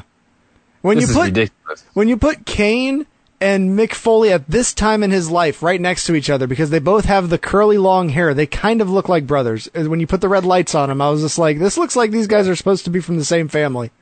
Right. Yeah. Paul Bearer, of course, says the Tiger doesn't want to wrestle Kane. Yeah, He wants I to knew it. one- yeah. Uh, he wants to stay in one piece for SummerSlam. Um, and then like we're gonna make the biggest star in the company inconsequential to the main event apparently because he tells Austin that he's just in the wrong place at the wrong time and really has nothing to do with any of this. Yeah. Like, oh, great! The world champion's just kind of hanging out apparently. Well, yeah, you know, our beef's with Undertaker, but, you know, Right. sorry tonight, Taker's not going to be here. He's a coward. Um, and then the New Age Outlaws hit the ring. oh, you didn't know? And the crowd goes nuts. Uh, they come out immediately, say, cut the music, cut the music. Road Dog says, since you're so confident, surely you'll accept a challenge from us for those belts. And he said, and the fans start cheering wildly as he continues, tomorrow night on Raw is War. And then they, they don't go as nuts anymore. Which again, the whole problem with this is like they're involved in a tag team title match tonight, mm-hmm. and you're making matches for tomorrow night. I That's what the problem with these, these in your house pay per views, man. It's no, like, I mean, bro. I mean the the swerve. You know, they they want you to think that that means they're gonna win, but we got a big one for them at the end of the night. oh goodness. But yeah, Yeah. Um, But they Billy just attack it 'em. Looks like they're taking too long to make up their minds. And so he and the Road Dog begin brawling with Kane and Mankind. Uh, re- referees and officials try to break up the melee. Mm-hmm. Uh, Sergeant Slaughter's caught in the middle of a brawl between Kane and Billy Gunn. We do like the whole Umaga Cena pull apart segment with like Yeah. break apart, then one man gets free, then we break him apart again, and It's classic. That's how they, yeah. Uh, but King and JR then begin talking about the Taker, getting some of those Austin walks out vibes from J, from JR here when it comes to Taker. You know, like, he, Taker ain't a coward. He's, you know, heartbeat of the locker room. He wouldn't just take, you know, he wouldn't, he doesn't say this, but I was waiting for you. He wouldn't just take his ball and go home. You Yeah. know, he's, Yep. he's, ba- he's basically having that conversation here about the Undertaker. So uh, he's John Wayne. He's John Wayne. He's going to be here. Ugh. stops just short of the John Wayne comparison. Did you Or notice? does he say it? Does no, say he doesn't say it. Oh, No. okay. The sign behind them is a uh, Turner Suck It sign behind uh, the announcers there.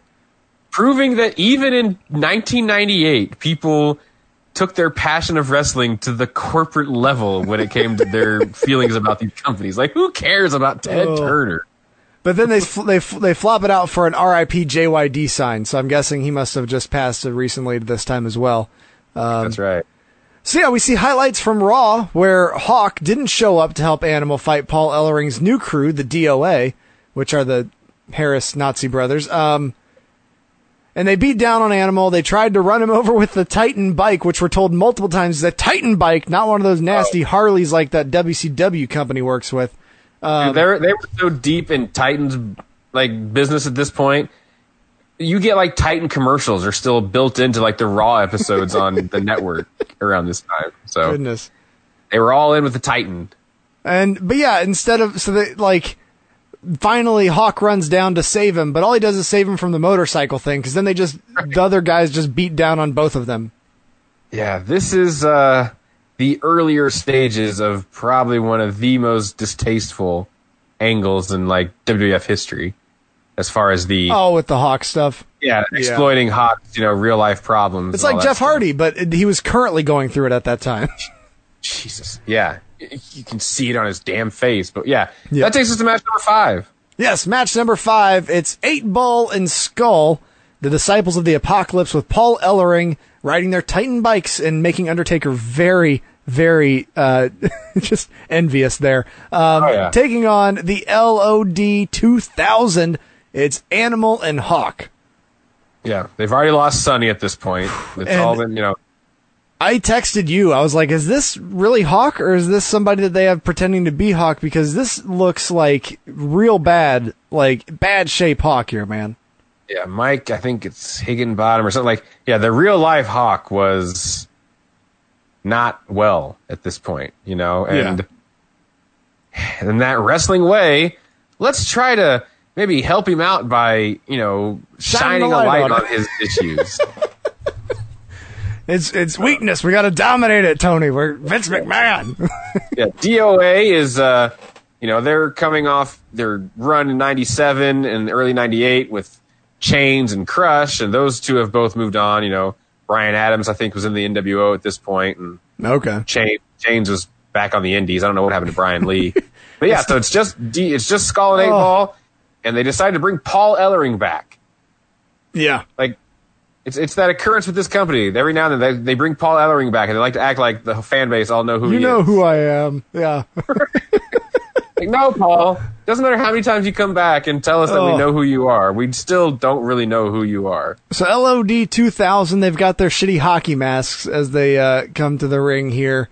The spikes, the spikes don't look too bad, except for like the the airbrushed sayings on the back where it looks like a fucking garbage pail kids card. It just Yeah. Isn't great. Um, the uh, the Nazi brothers come down, and we get very clear pictures of their SS tattoos. So Which that's great. I didn't, which I didn't realize until I was doing some searching after you had texted me about it. They had those when they were the Blu Brothers, like even that New Mm-hmm. Gen era when they had the wild long hair and Dutch Mantell managed them. It's like just Is same- that from before this or after this?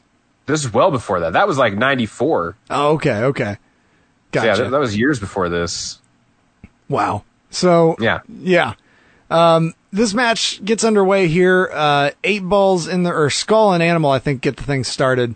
Uh, Eight ball and skull, I get mixed up constantly, have. and the I didn't, announcers. even, I didn't even bother. So don't bother either. Um, eight ball at some point cheats behind the ref's back. Animal starts off in full uh, be- being beaten up. Like he's just immediately being like needing a hot tag mode, and I was like, "Oh, we're jumping to this part of the match." No, we'll still get that part of the match, but but for now, that's where we're at. Uh, fans are chanting for the LOD. We get a double team elbow drop as the ref chases Hawk from the ring. Animal ducks two clotheslines and hits a double clothesline on both men. Hawk then with a dive from up top, and that's when I'm like, "Is that Hawk?" Animal comes back in, hits a drop kick on eight ball, and then they hit a heart attack for a two count. Yeah, which was kind of cool but weird at the same time. Um, Hawk with the neck breaker and tags in Animal. We get a slam from Animal followed by an elbow drop for a two count. LOD then with a double team back elbow. Yes. What'd you think of the uh, back of Mr. Ellering's jacket where he's advertising his dot .com website, Mr. dot com which I- is I available right now if you want it. I think it was a gimmick. I don't remember what his deal Oh, okay. was, but yeah, I don't. Yeah, I don't think it got over. or worked out all that well because I don't remember much about it. Gotcha. Uh, Hawks delivering chops in the corner, and then falls out of the ring after missing a spear. So his shoulder hits the steel ring post, and he falls to the floor. Um, he's then sent into the steel steps, and Paul Ellering then begins beating the hell out of Hawk on the outside. mm-hmm. and uh, he's sent back into the ring. We get a snapmare and a leg drop on Hawk for a two count, and then it's chin lock time. Goodness. Yeah. And the announcers are talking about how Ellering is obsessed with this whole ordeal, and the DOA are working over Hawk for way too long. This is the point where I just, I'm, I'm not in this match. Like, this match kind of sucks. Hawk is seemingly blowed up, or he's just not good at selling. I mean, he never's had to sell, but he finally hits a desperate back to back clothesline, and then a hot tag to Animal. We get suplexes for both men, clotheslines one to the floor, then throws Hawk into the corner, and they call for the finish. They hit it. They pin him one, two, but no, it's broke up by the other DOA member, and then Ellering gets popped by Animal. A DDT from the illegal DOA man as they pull a twin magic, and they hit the one, two, three for the win. Your winners, the Disciples of Apocalypse. Yeah. So the Wow. inspirations to the great Bella twins, the Hall of mm-hmm. Famers as they are, Yeah. I, the Disciples of the it's just- Apocalypse. you know, LOD, just another victim of these times, it feels like, of taking something that was so popular. Oh, and with so like the huge. Vader vein, yeah. Yeah, like, and just here they are, just squeezing the life out of it, you know, trying to get those Harris brothers over, you know, those young upstarts. Yeah, Jim Bro- Jim Ross has to explain the twin magic, and like King is is denying it, and then like Jim Ross shows him the video, and King's just like he just go King goes oh, and Jim Ross goes, gets all fired up, goes oh okay oh, to, like make fun of him. It's good stuff. Because he's the king, he's supposed to bring it. JR's mad that he just said, oh, and that was it, I guess. Oh, so now as they're leaving, here comes Mr. McMahon and his stooges, as Yeah. well as Sergeant Slaughter.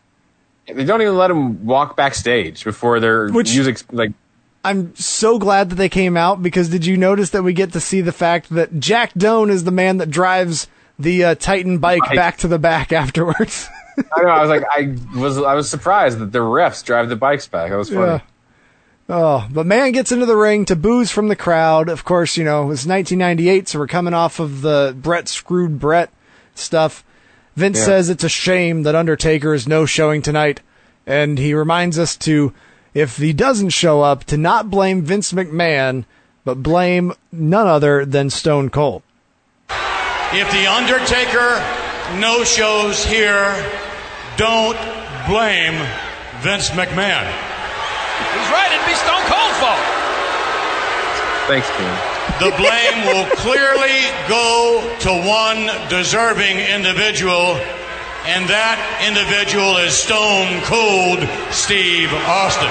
Yes. Hear the logic of that. Oh, so yeah, and then he proceeds to like talk about how you know if you remember the fine print on any of the ads that you've seen for tonight's show and you bought your tickets, uh, the it does say subject to change the card that is. Uh, and then he says, with that in mind, I want to read to you from your program tonight.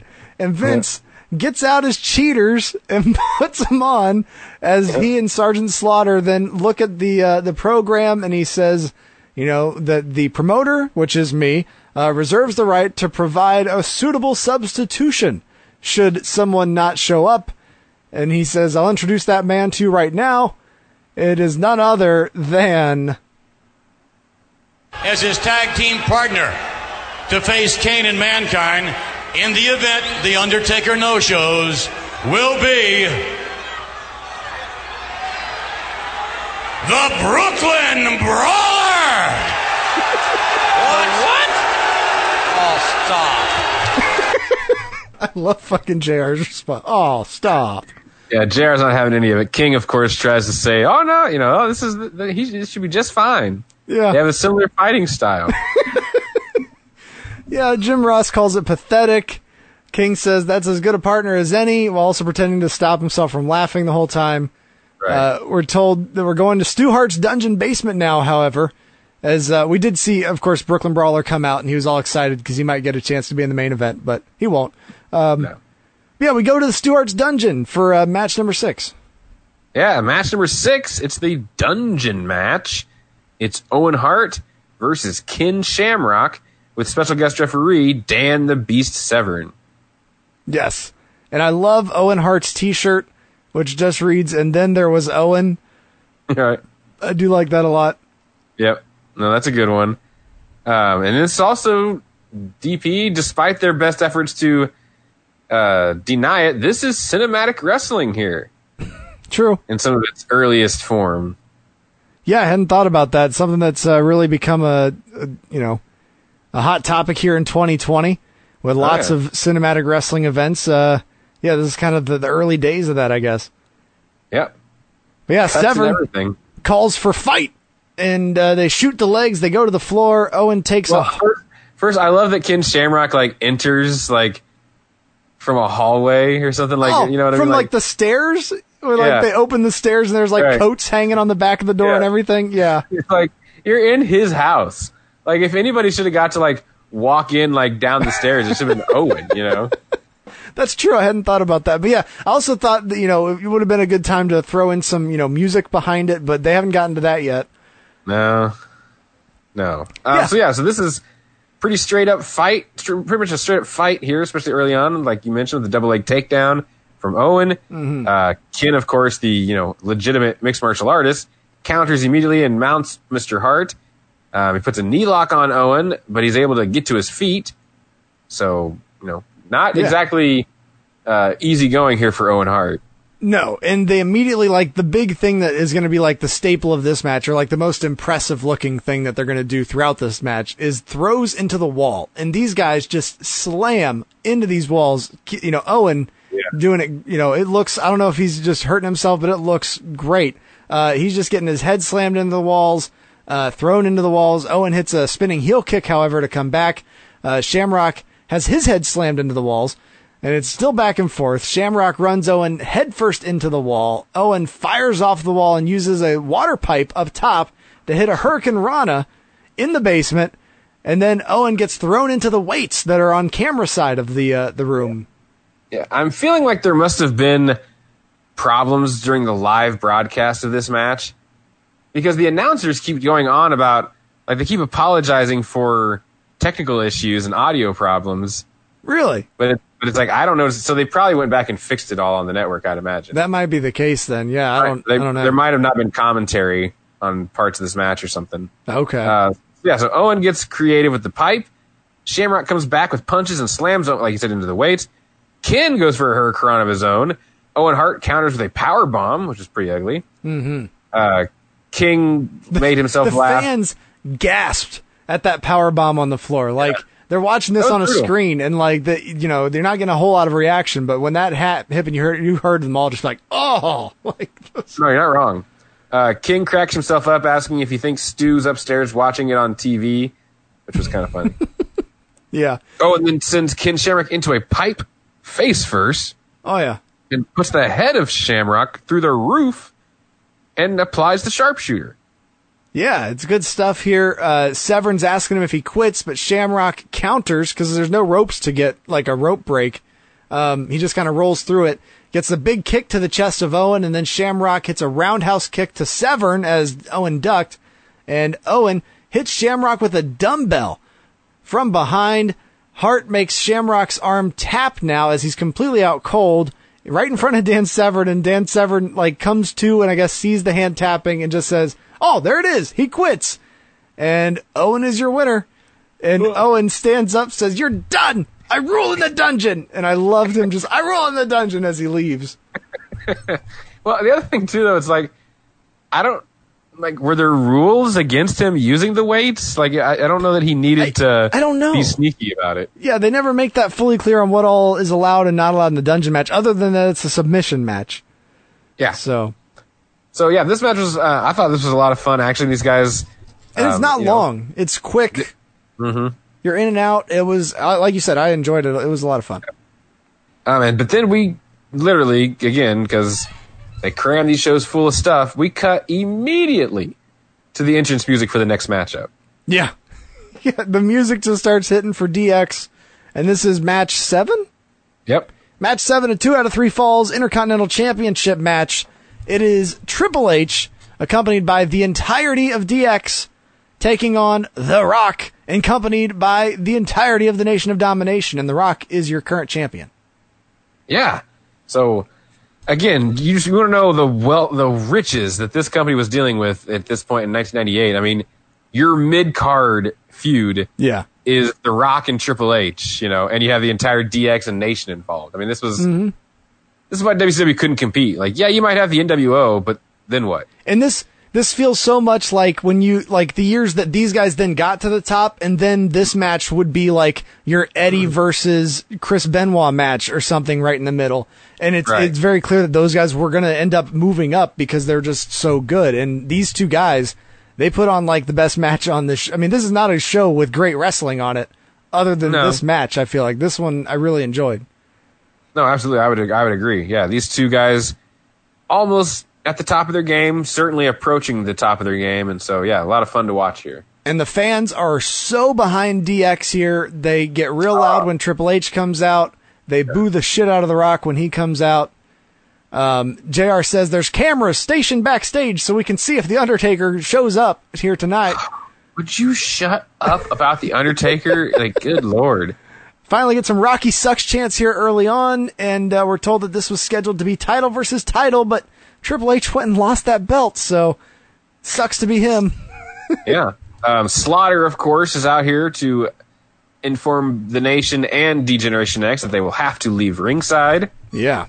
But We're told that tomorrow is Triple H's birthday for some reason, so there's that information. as they're leaving, JR very quickly explains that, well, Chyna's got her manager's license. They can't, they're not allowed to throw her out. So she'll, she'll be out here for the match. Which people like you laugh at this at the manager license thing. You would be surprised at how long that was legitimate. Like I was just reading the thing Meltzer had written about like uh the show that I think AAA and Portland Wrestling did together in like the ni- mid '90s with Tonya Harding managing, Mm-hmm. Oh, or okay. it would have been the mid '90s. Art Barr didn't live that long, but in whatever it was, Tonya Harding managing Eddie Guerrero and Art Barr in like a huge match. But she wasn't allowed to actually be at ringside because she didn't have a manager's license. Gotcha. Wow. So, you know, they actually were freaking serious about that crap. so you know they're they're doing they're getting thrown out and because it's the beginning of a match that's going to go for a long time king decides it's time to talk about everything else on the show so we start with the main event and then we're going to move on to sable but here's them comparing stone cold to the brooklyn brawler and i thought it was enjoyable Brawler, he's the kind of guy you hang You're around him. You're Wait, comparing the wait. brawler to Stone Cold? Well, he cusses a lot. You know, he drinks all the time. He's filthy. Love, love like uh, Stone Cold Steve Austin. i just love how indignant jr is about this whole thing you're How comparing you. the brooklyn brawler to stone cold Yeah. How dare you? So yeah, the action's back and forth early on. Um, Chyna would get herself involved, delivering a forearm to the Rock. Um, so and Triple H would attempt to, uh, you know, take advantage of that with a pedigree. The Rock manages to escape with a back body drop. that crowd roared when she hit the cheap shot to the rock like they were Oh, so know. They love excited for it man No, absolutely. Yeah. Triple H then sent Rocky to the outside. The men the men begin fighting towards the entrance. Um, Triple H delivers a slam on the concrete floor to The Rock, and then slides him into the ring. And I liked The Rock with the Orange Cassidy move here. He just did the full roll all the way back out on the opposite side of the ring to the uh, to the floor. Fans were not happy about that. No, that's a great heel move though. Yeah. Um, Rock would then counter a whip attempt, sending Triple H into the steel steps, and then he would drop the giant nose of Hunter Hearst Helmsley across the guardrail. Yeah. And that's when we get the big Rocky sucks chance. Fans are not happy with this.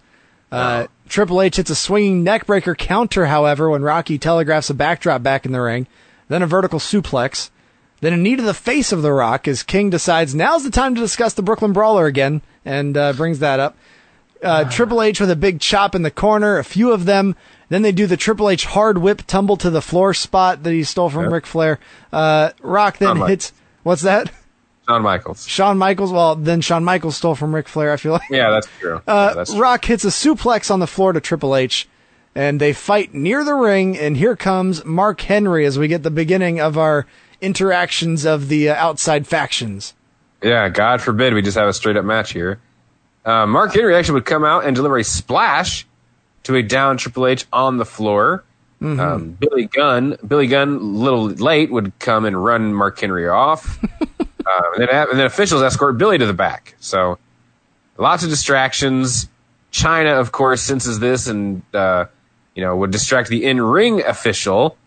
And this actually allowed The Rock to take advantage and hit Triple H with the Intercontinental title for a near fall. So Yeah. uh, it backfired on her that time with the. Uh, It backfired on her earlier with X Pac when she tried to distract the referee. It's it's not worked out well. She needs to figure out a new uh, strategy here. Triple H with a swinging neck breaker for another two count, and then here we have King trying to talk about Sable, but forgetting who's in this company still. Boy, that.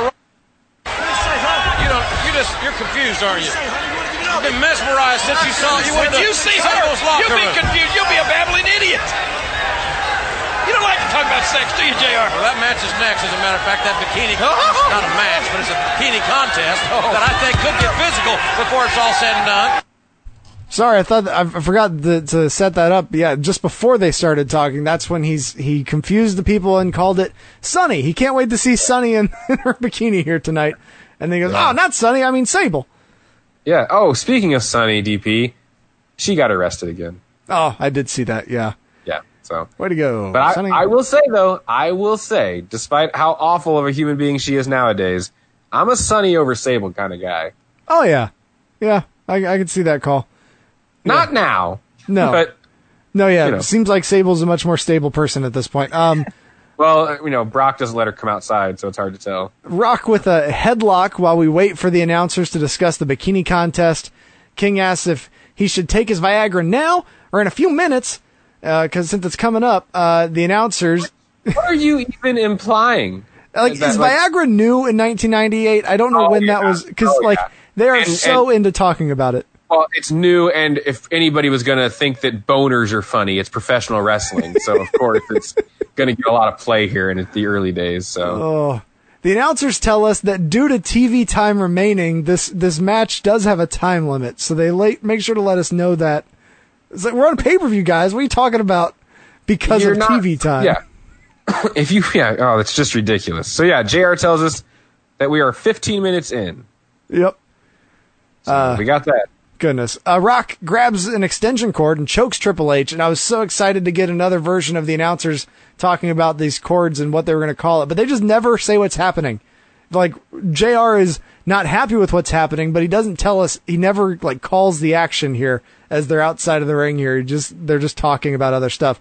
Uh, but the two have a slight miscommunication. But the Rock ends up hitting a float over, spin around DDT, and then locks on a headlock so they can get back on the same page. Yeah, they kind of screwed up the lay and the smackdown there. Um, yeah, after we take our break, Triple H's arm doesn't fall three times. Um, Rock would still cut off his comeback attempt, slamming his face into the mat for a two. Uh, Hunter does fire up, beating Rock up in the corner before hitting a running knee to the face. Uh, Rock, though, would uh, hit Triple H across the top rope. Hot shot, you know, he hot shot Triple Yeah. H across the top rope, and then here comes the Godfather. It's like, good God. But this time, for the Olympic level power lifter, monster of a man, Billy Gunn came out and chased him off. The Godfather somehow gets the double treatment as both outlaws this time. Feel like they need to get themselves involved. I wonder if, if both outlaws were supposed to be involved in the last one, and like Road Dog was eating catering or something, and they Uh, probably. shit uh, that match too. Okay, uh, but yeah, they just so finger that- wag so him to the happening. back. But what? They finger wag him all the way to the like. Oh yeah, yeah, up, back up exactly. the yeah, stage. They, they, the good guys, Yes. DX. By the way, Jesus Christ. Uh, Rock would then distract the referee, and that would allow D'Lo Brown to come to ringside with his European Championship. I'm so Uh, curious what keyed off the distracting of the referee because, like, if you watch what Rock's doing, like, it looks like he's threatening to kiss his bicep, and the and the, the referee's just like, "No, you don't! Don't you dare!" Like, I, don't have- know what they're I doing. I have no idea what the hell was going on there. It was weird as weird, really kind of strange. Um, and Triple H would actually fight D'Lo off, Mm-hmm. uh, but this would allow the distraction allowed the Rock to take advantage, hitting a rock bottom for the one, two, three, and the winner of the first fall is the Rock. Yes, and And we're gonna have a minute of downtime after falls, and the announcers tell us this very quickly. But I love how salty Jr. gets that Fink is late to tell the uh, in ring or the announcer, the in in fan, the people that are there in person. That's the word I'm looking for. In person Yeah. fans. yeah, Boy, that rock bottom up. Ladies and gentlemen, we are now in a one minute rest period. Duh. It's right on top of things. Oh, yeah. yeah. Again, God forbid somebody talks while Jr. is trying to talk. Duh. It's like, yeah, oh yeah, he's hot about that. Oh goodness. Um, yeah, The Rock is fresh when the uh, 60 second grace period is over and these men fight to the outside. Um, he's Rock- he's as obscene as ever. Uh, that's one of the things that I love going back and watching The Rock though is that he is the dirtiest mouth in the business. Like it's like the young like not the Young Bucks but the uh, the Guerrillas of Destiny like Right. in New Japan. And it's just one of those things that I never knew about until I started really watching these matches and like even the announcers here are like, "Oh man, we can't repeat what he just said." rarely can you. Uh, Rock catapults Triple H into the Spanish announce table, and uh, the king of all people is offended that DX encourages kids to say "suck it." that that bothers his morals and values, apparently. Oh well, I'm pretty sure I heard one of those little kids tell him "fuck you," but I it Oh. was like there were some little kids with some pretty bad language. But yeah, there was mostly just suckets from that entire family of, of kids and mom. Right. Uh, we get a, rock, a people's elbow inside the ring. Uh, not yet a finisher. Only gets a two count over Triple H. Um, double clotheslines, and both men are down. So you know what that means. Oh, Time for shenanigans. here comes D'Lo. He gets up Yeah. on the apron, but Chyna stops him and throws him into the barricade. So then X Pac gets in the ring and hits the X Factor on The Rock, but the ref was jawing with Chyna. The Rock kicks out at two after the three count. Uh, Triple H grabs a chair, brings it in the ring, and The Rock cracks the ref after Triple H ducked the re- the uh, chair shot there. So the ref is down. Chyna sees this as an opportunity, and man, she comes in, and as she's getting on the apron, it is like the roof is g- blowing off the place. She comes Yeah. in, low blows the rock, the crowd losing it as she DDTs him on the chair in the ring, and Triple H hooks the leg. The ref comes to, they one, two, three, pins the rock, and we're back to even one to one. Yeah. I mean, she's so wildly popular at this point. It's not that hard to believe. You know, you hear the stories that SummerSlam 99, they damn near put the belt on her. Yeah. Which, yeah, exactly. Like when you see this, the way that the crowd is just like so behind her, even before they're putting like a shine on her at this point. The- yeah, it's, Mm-hmm. So, yeah, so, so the men are tied. One to one. We go to the third and deciding fall. Um, JR makes sure to tell us we'll we'll update you how much time remains. We we don't have clock technology here in 1998. yeah, because, you know, we wouldn't want to have to cancel something like, I don't know, say a pointless bikini contest in the name of competition here. Let these guys have as much time as they want, but, you know, whatever. Yeah. We also had to have a Vader squash and an LOD squash on this pay per view. So, Yep. uh, Fink tells us there are two minutes remaining in this matchup. I was like, oh boy, here we go. Yeah. Uh, well, that the reason there's no clock is because they also aren't committed to like actually following any of these times that they say. It's just whenever these two go home, that's when it's over. Um, so yeah, The Rock kicks out. Two minutes remaining. Triple H takes Rock to the floor, clotheslining him onto the ramp. Uh, King baits Ross into calling this a slobber knocker. Like he's just like, "Don't you think it's a?" Uh, and he's like, "A slobber knocker? Yes, it's a slobber knocker." All right, it's like, yeah, we we get it. Triple H hits a clothesline, a two count. We get a one minute remains time, uh, but Rock hits the Samoan drop, but only gets a two. They trade big right hands. We're way over a minute later. Triple Oh, H yeah. hits the pedigree, covers, but Hebner says, "No, man, match is over. What are you doing? Uh, time expired, mate." And the bell just rings, and Chyna's even just like, "What?" Well, but because the, thing is, is that Hebner doesn't even try to start making the count before the bell rings. Yeah, He's just like, no. It's like, who told you that? Yes. No one's talked. You haven't talked to anyone. How do you know the time's up? Like, yeah, they just make that shit up at the end.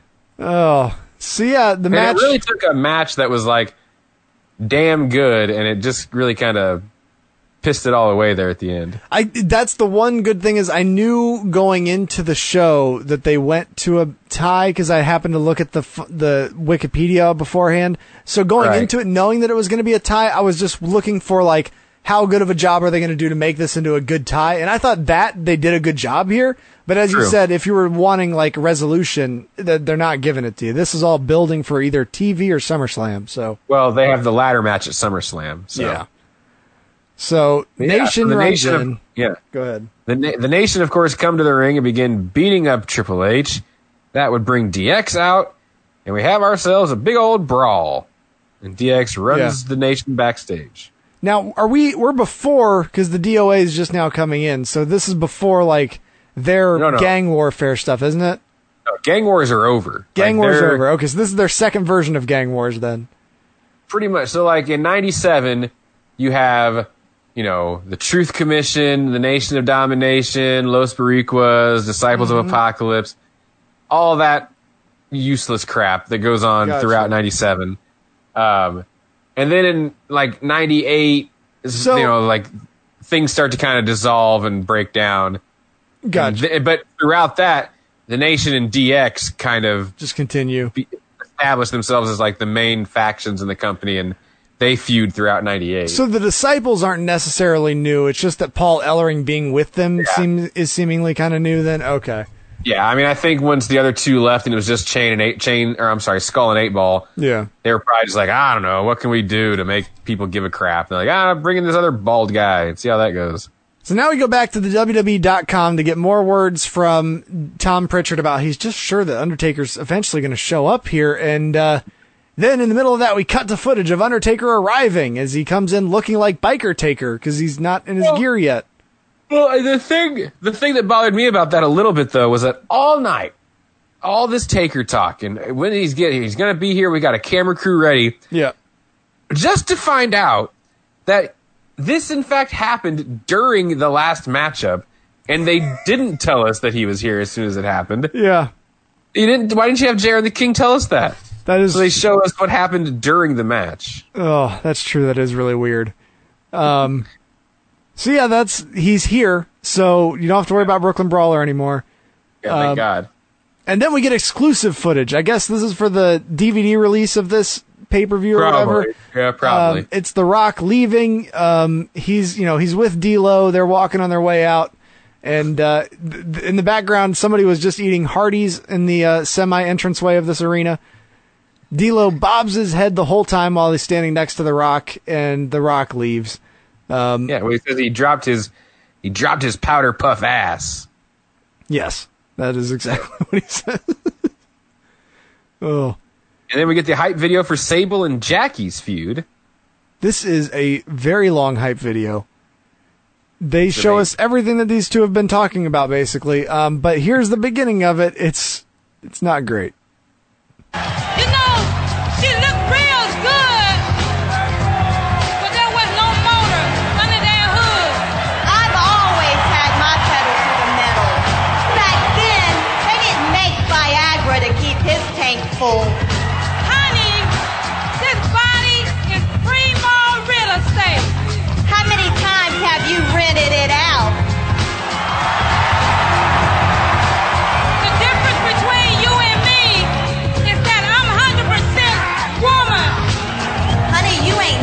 but a tramp.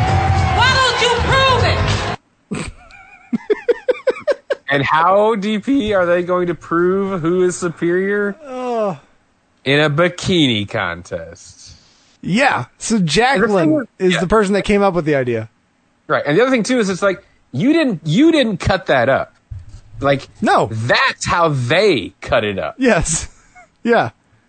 I mean, this is Jerry Springer's show. 101. Like whenever they talk about how Russo and Ed Ferrara would just sit there and watch Jerry Springer Yeah. and then write the TV, it is pretty obvious sometimes. Oh, that that is even like produced like you're watching a Jerry Springer like Yeah. recap. Like there's like the cutout like it's like got that jumpy replay thing that they do with like the Oh, music yeah. playing in the background I and told her I'm not the father.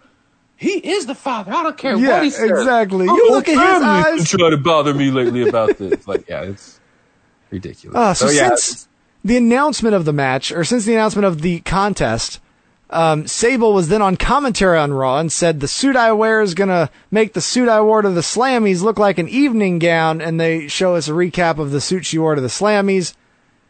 And uh, Jackie talks shit about Sable needing liposuction and losing some pounds, and called Sable a skank hoe. And uh, it's it's it's a lot, man. Sable says her bikini will be fully loaded when she drops the bomb on Jackie.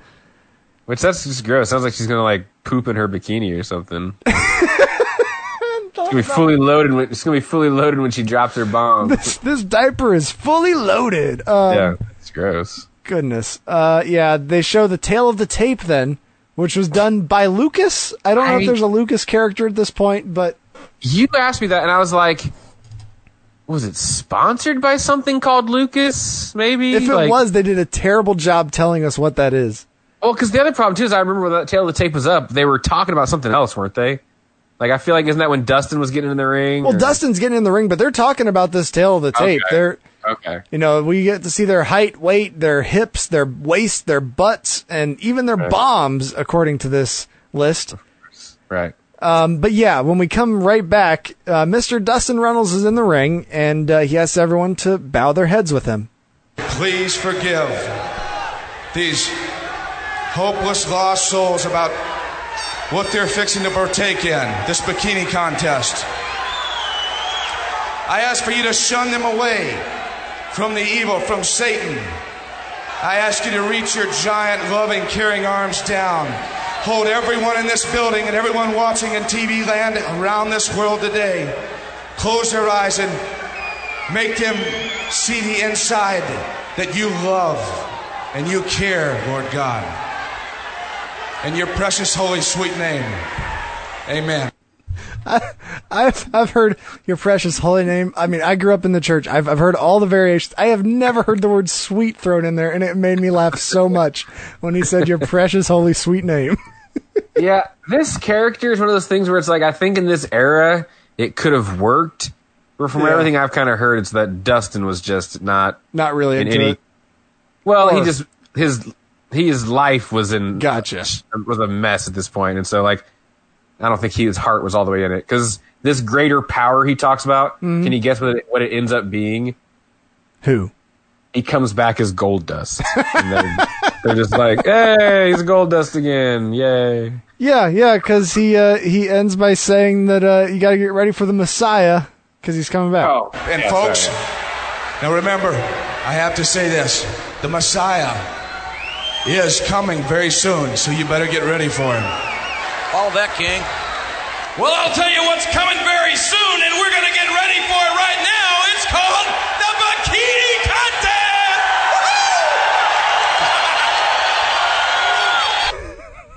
there Yeah, you go, he's- 1998, folks. He's like a child. Yeah, it's match number eight. It's the bikini contest. Jacqueline, along with marvelous Marc Mero, taking on Sable. Yeah. I had forgotten how short Jacqueline was until they showed the tale of the tape and they listed her as five seven. And then when she got in the ring, I was like, oh yeah, no, she's like as tall as the ropes. Yeah, pretty much. Pretty much. Uh, but before she Yeah. can reveal her bikini, because apparently they're going to do it like in turns. I don't know. They act like Sable's being rude here, but it seems like you would introduce them both first, anyways. Yeah, I I feel like this was a production. Like, I literally think the King was so excited for this to start that he forgot to introduce Sable. Because her music just like hits in the middle of like Jacqueline about to remove her robe to show off her bikini, and then all of a sudden here comes Sable in a t-shirt that's cut into a dress. And she's got to sell that Sable Bomb t-shirt, and uh, then King says, "All right, Jacqueline, show it." And uh, they kick off some music. She has a very revealing bikini on. It is just straps on straps on straps. And uh, she's, you know, dancing around, shaking her butt to this music. And uh, yeah, if you shake too much in, in little straps like that, eventually w- something pops out. And, and it does. She just like completely flashes the entire crowd with one of her uh, her uh, boobs popping out there. Which and they still boo her. You know, I was just like, I mean, they they cheer that moment, but when True. they when they do the the judgment zone, yeah, Yeah. then they boo her. yeah, I was just like, all right, whatever. Um, But JR does say, "Well, it is pay per view, so." Yeah, good lord. Uh, they go. They only get worse. This is the beginning of their distasteful era. Uh, the king is disappointed by what Sable shows off when she takes her T-shirt off. She has just a very conservative top She- on, I guess you might say. She has the exact top she was wearing before she removed it for King in the beginning of the show. Yep. And then Sable, because if there was one thing that was hot in the summer of '98, it was feuding with the boss. Sable. a lot of people forget that Sable was all like dealing with Vince on a weekly basis, just like Austin was for a short time. So, Yeah. Uh, she tells us that Vince told her it would be in her best interest to dress conservative. Um, but she knows all us people aren't watching to see conservative. Yeah.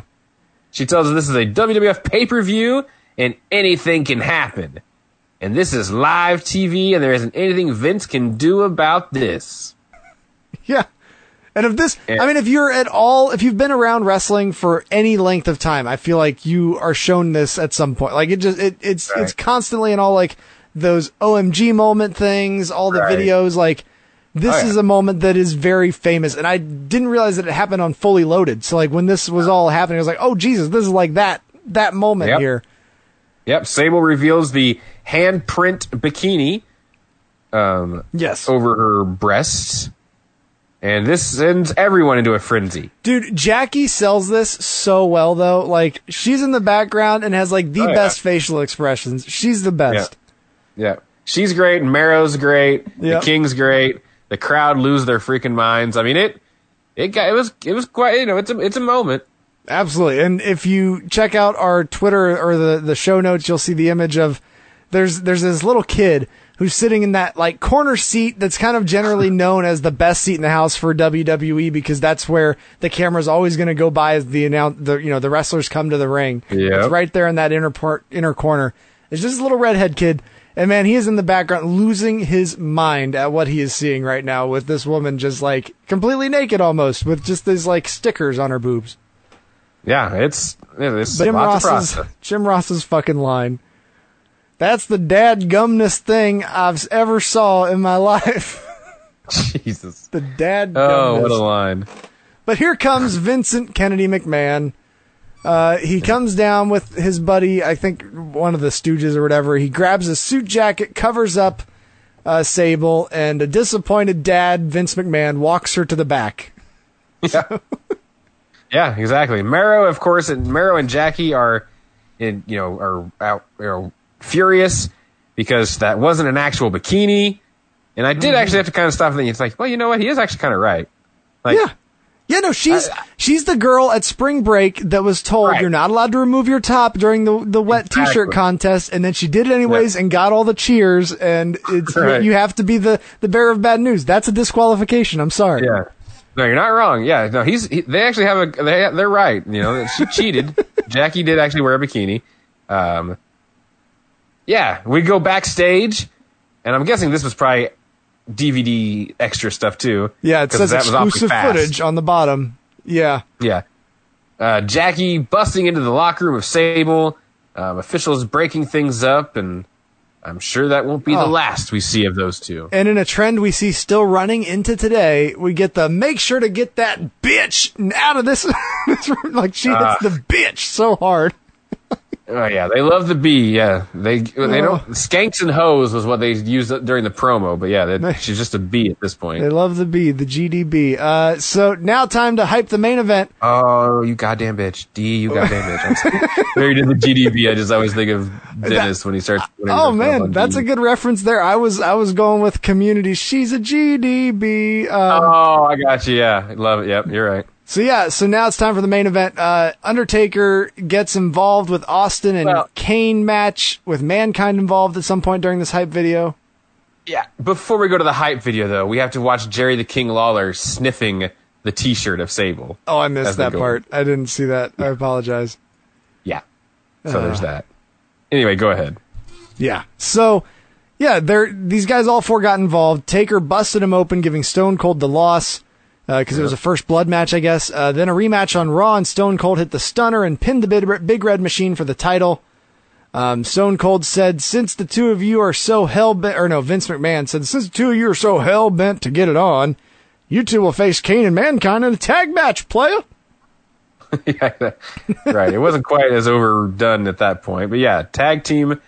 Um, you know, they're unlikely partners. And then you know, Vin, Vince wonders if Taker's aligned with Kane. I love I love that that is like Vince's like conspiratorial ways like in the in the coming weeks he keeps you know he he you know he corners them and you know are you in cahoots with Kane? Are you in cahoots over there? Are you are you you know cohorting with him? And uh, we get Taker dressed as Kane at one point in the Yep. middle of all this uh, each man helping the other in matches. Stone Cold says he don't care he's going to beat two or beat three asses regardless at the uh, fully loaded show I mean, that's the thing about the Steve Austin character. Like, I don't even know if that would be accepted nowadays because that was just him with everything. I don't care. I'm just gonna beat you up. Like nothing phased the Steve Austin character. You know what I mean? Yes. Like it's just Yep. so it, it, it only can work for so long, as we found out. So And that brings us to this match nine. Nine, yes, Main sir. event, match number nine. It's a tag team match for the World Championships. It's your tag team champs, Mankind and Kane, with their manager Paul Bearer, battling the two renegades that are trying to ruin the company, The Undertaker and Stone Cold Steve Austin. Yeah. I also just didn't love.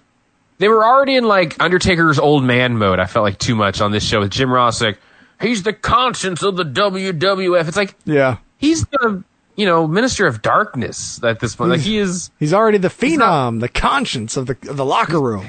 like he's not old man Taker yet, guys. Like geez. Uh, Stone Cold flips off Undertaker here early on, is just dominating Foley to start with strikes and a suplex. Um, Austin with a Thesz press on Kane. He pounds on him with punches, but Kane escapes the stunner and powders to the floor. And Austin chases him down and punches Kane in the face. Uh, then Taker tags in. He delivers a short arm shoulders, like just like running his shoulder into the man, and then a Russian leg sweep on Kane. And then he gets up and flips off Stone Cold. And it's a great moment with Stone Yep. Cold just like laughing about it and uh, the crowd reacting big. It's good stuff. Oh yeah, awesome moment there. Um, rare breaking of character from the Undertaker. Not that he completely broke character, but just for him to do something like that, it's Yeah. kind of out of character. Um, Mick, I'm sorry, Mankind tags in Taker with a splash in the corner, followed by a splash in the opposite corner. Uh, old school from the Undertaker as he walks the ropes. Mankind though would catch Taker with a back elbow and slammed him into the turnbuckle. Kane with a blind tag, and then he hits a choke slam on his brother, the Undertaker before squeezing the head of the Undertaker. a, a menacing squeeze. Oh man, I missed all of that. I don't know what I was looking at, but my notes it literally said Kane tags in, nothing memorable, mankind back. There's a Yeah, choke slam. cho- How did I not he- notice that? Because then, yeah, Kane chokes the Undertaker in the corner, whips him into the uh, opposite corner and before tagging Mankind back into the match. So, So he takes a choke slam, and then Mankind comes in, immediately hits the double arm DDT, but Austin breaks up the pinfall. So there you go. Uh, some tag team wrestling there. Mankind clotheslines Taker to the floor where Kane attacks. Mankind misses a leap and lands hip first into the announce table. It's yeah, it was brutal. Gross. Well, he didn't miss. Austin knocked him off the apron. Oh, okay, okay. I just he saw ran the leap, the ropes. and he just hit the big table there. So Taker backdrops Mankind, but Kane attacks again. Uh, the thing about mankind, though, to Mick at this moment, so he takes an absolutely devastating bump on his hip on that announce table. yeah. Doesn't even lay there for but a second before he has to be back on his feet to get back body dropped on the floor by the Undertaker. Yeah. And then he's right back in the ring. Yeah. And the Undertaker hits the giant DDT on him. I mean, just brutal, man.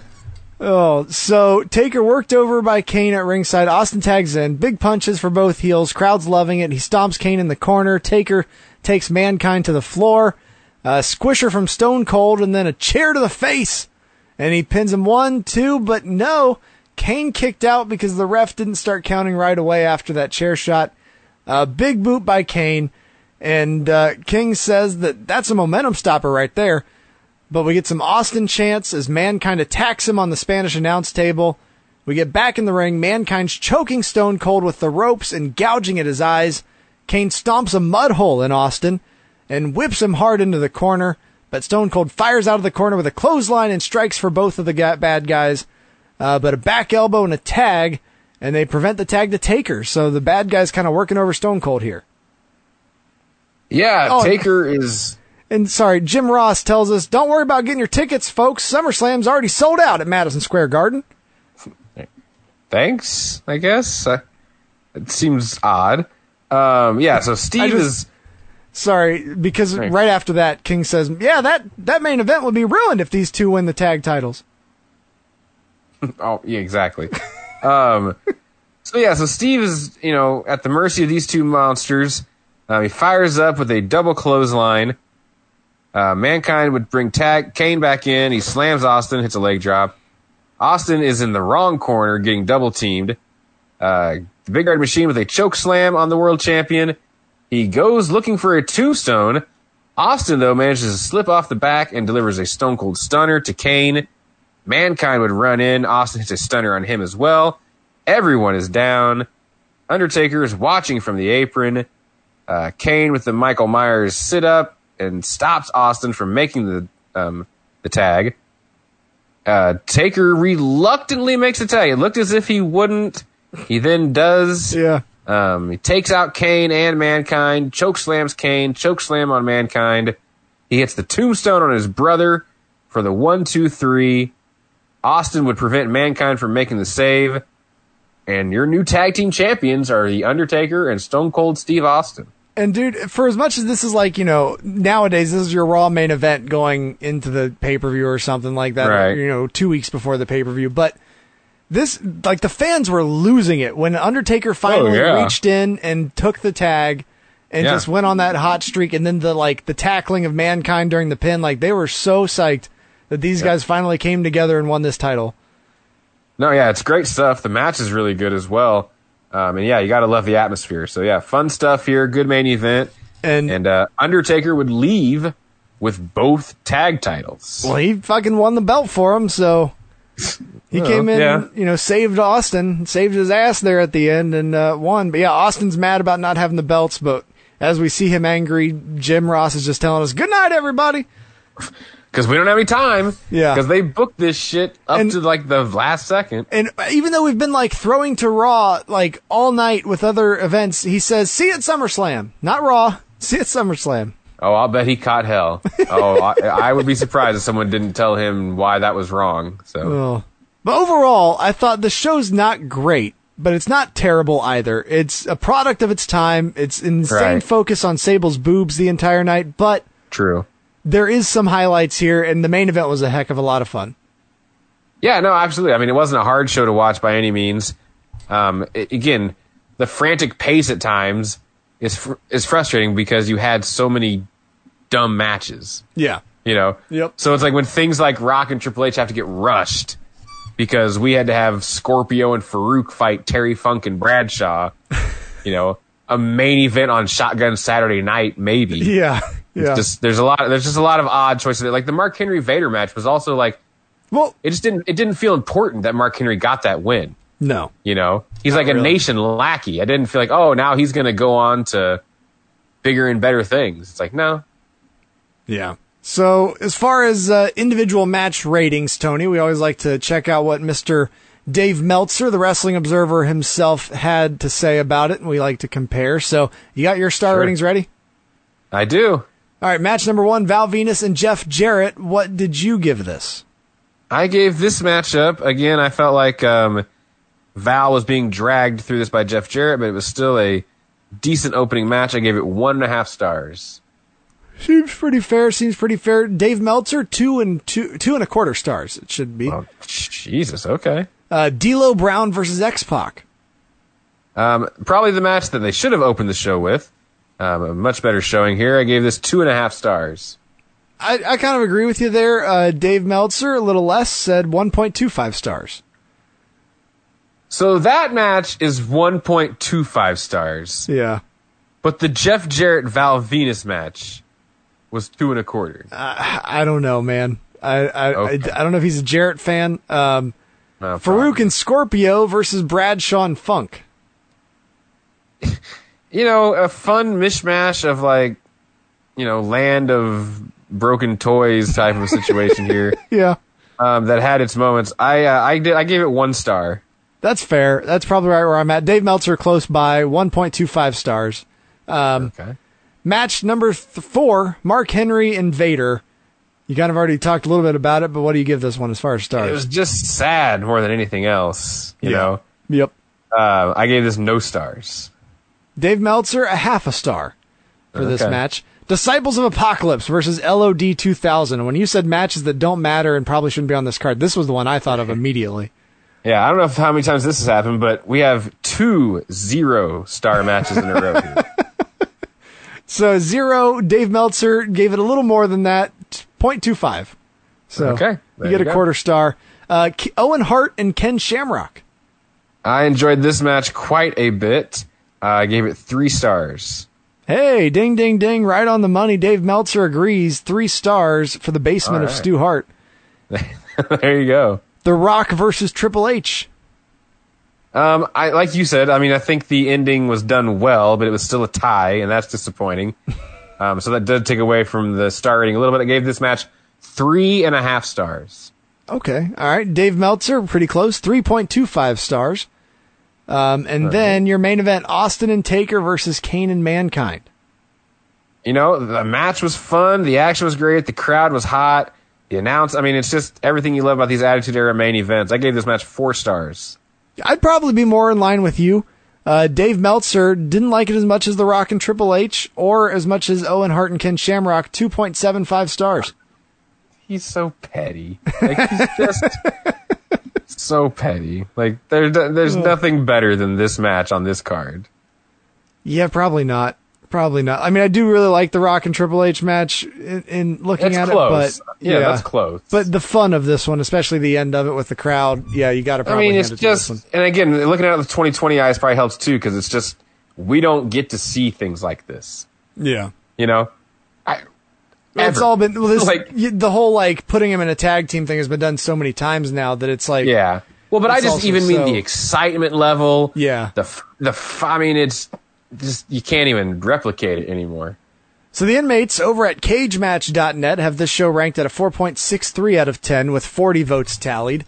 Uh, Eldana Tallied. wrote Tallied. In uh, the 23rd of January of 2014. He gave this a 2 out of 10. Said this show is a microcosm of all the bad parts of the Attitude Era. The wrestling was subpar. A lot of things were left unfinished, aka tune into Raw, the free show to find out what happens next. The Rock and Triple H got their first taste of the big time, and Rock would receive his bump up the card later in the year. Triple H got his the next year. Interesting, seeing them in baby steps. Actually, maybe more like teenage years here of their careers. The main event was just a vehicle to build up to SummerSlam. Everything else was totally forgettable. Well, if you want to be a negative Nancy about It's- it, It, yeah, I was gonna say he's got a lot of the same points that we said, but he just I feel like he's a little bit more mean about it. you don't have to be mean. Dan Talks Wrestling wrote in 2017 he gave it a 5 out of 10, saying that the main event for the Tag Team Championship was fun, featuring some of the biggest names at the time. Austin and Taker winning the belts together was an interesting development in their story. Rock vs. Triple H was decent, though outshined by their match at SummerSlam the following month. The Hart Dungeon was a neat idea and fun for the most part, but the end, with uh, Owen making Shamrock tap in full view of Severn, was kind of lame. Uh, Jarrett Yeah. and Venis was the solid opener overall, though. This was kind of a middle of the road filler event, and the main topic of commentary throughout the show being Sable's outfit uh, for the bikini contest shows that the company's priorities were there for that. Well, okay. Yeah, but a That's, five out of know. ten, one of the higher votes on the rankings for this show with cage match. Attitude Era is so divisive, man, because It it's is. like if you don't watch it with any like nostalgia for it, you're just not gonna get it, really, for the most part. You know, like it's, it's Yeah. it just might not grab you because if you weren't in the moment, then it doesn't make some of those big matches and matchups don't really mean as much to you. You know, so Yeah, you pretty much are only living off of the crowd reaction then. Kind of the way that we watch like the Hogan years, I feel. like. exactly, yeah, that's a good point. um, so yeah, so that's our thoughts. That's other folks' thoughts. That's kind of uh, the the end here that we're gonna put on this uh, this in your house fully loaded from 1998, which would drop the in your house for the next two years before being replaced eventually, I guess, by Vengeance, according to Wikipedia. Um, okay. But yeah, that's uh, that's fully loaded 1998. Yeah, a you know, a fun look back at the Attitude Era if you're into that kind of thing. So But now next week, Tony, we're uh, we're kind of doing what's become a tradition for us here on the show. There's been about two shows a year that we kind of always make sure to grab on New Japan, and it's kind of their biggest shows of the year as well. The Wrestle Kingdom show, Right. obviously in January. On the other side of that is their SummerSlam every year down now in Osaka-jo Hall. It's uh, it's NJPW Dominion, and this one's f- pretty fucking special because it is their first return to a crowd, well, a weekend return to the crowds here at Yeah. Osaka Joe. Is this the first post-pandemic in Japan uh, semi-return to having people in the arena? Yeah, just under 4,000 fans mm-hmm. were in the building on July 12th. And this is the first show also to take place following the New Japan Cup and all the fallout from Yes. the finals of that. You know, I mean, obviously, if you don't know, Evil has left LIJ, Oh, ah, has joined the Bullet Club. Poor, uh, poor Milano Collection AT, man. They they did Yeah. such a good job of like playing up his evil fandom at the start of all of this throughout the tournament, and then just to have him because it's like you don't have a crowd, so you don't have the little kids that you knew would be there in Lij Yep. gear that were gonna cry when he turned. You don't Yep. really have that, so they used instead this this announcer character to build it up. And I don't know if you saw, but he's continued on with this, and like he had a Twitter post today with all of his evil T-shirts that he is offering for sale as used uh, T-shirts now, as he is no longer a fan. That's awesome. Yeah, the, the Milano Collection AT stuff was good. Um, you also, of course, had the Hiromu Takahashi uh, reaction to it all. If you've seen that and his uh, primal screams, um, Yeah. Rage, and God only knows what he's going to do. Um, so yeah, and just you know, uh, some of the highlights of what you can look forward to next week. A bunch of multi-man tag matches, but we're also going to get uh, Shingo Takagi defending the Never Open Weight Championship against Sho, um, a IWGP Tag Team Championship match with the Golden Ace team of Hiroshi Tanahashi and Kota Ibushi defending against Taichi and Zack Sabre Jr. And then in the main event for the IWGP Heavyweight Championship and the IWGP Intercontinental Championship, it'll be Tetsuya Naito defending against the New Japan Cup winner, Evil. Yes. Broke DP out into a sneezing fit. Yeah, New Japan Cup winner, Evil. I'm very excited to watch this show, man. This the, the the stuff that I watched. I haven't watched the entirety of the New Japan Cup, but the things that I have seen were great. I really enjoyed them. Um, the match between Shingo Takagi and Sho is really the one that I'm looking forward to the most, though. That they had a fantastic match in their opening round of the uh, the New Japan Cup, where Sho got the victory over Takagi, and then their interaction in a multi-man at the quarterfinal show was fantastic. That one they have built up, and they've done a great job building it up through this tournament, and I am very excited for that one. Absolutely. Yeah, so it'll be a lot of fun checking in on uh, our friends in New Japan Pro Wrestling as it's And- Dominion 2020. Yeah, Dominion 2020 in front of a crowd. We'll actually get to hear some of the, uh, you know, some fan reaction to some of this. I'm excited about that as well, um, especially after all the stuff that we've been watching since March here in the current world of wrestling. So that is where we'll be next week. If you want to tune in over there, you can always check out New Japan World. It's njpwworld.com. Only 10 bucks. It's less than 10 bucks. a month. It's like $8 a month, 999 yen, uh, whatever the current situation as far as the transfer of monies goes there. Uh, but anyways, that's where we'll be next week. If you want to keep up with us in the meantime, you can check out Facebook. It's the Golden Age of Grappling Podcast, or on Twitter at GrappleCast. If you'd like to follow me on Twitter, I'm at Deadpool1205. You can follow me, Tony G, at Beyond Sanity 19. And we'll catch you next week for New Japan Dominion 2020. Hey, JR. In your precious, holy, sweet name. Amen. Duh. So, uh, do you want to talk current wrestling? Yeah, uh, yeah. Not including anything because I haven't watched anything this current week. Oh, yeah, so like I- tonight.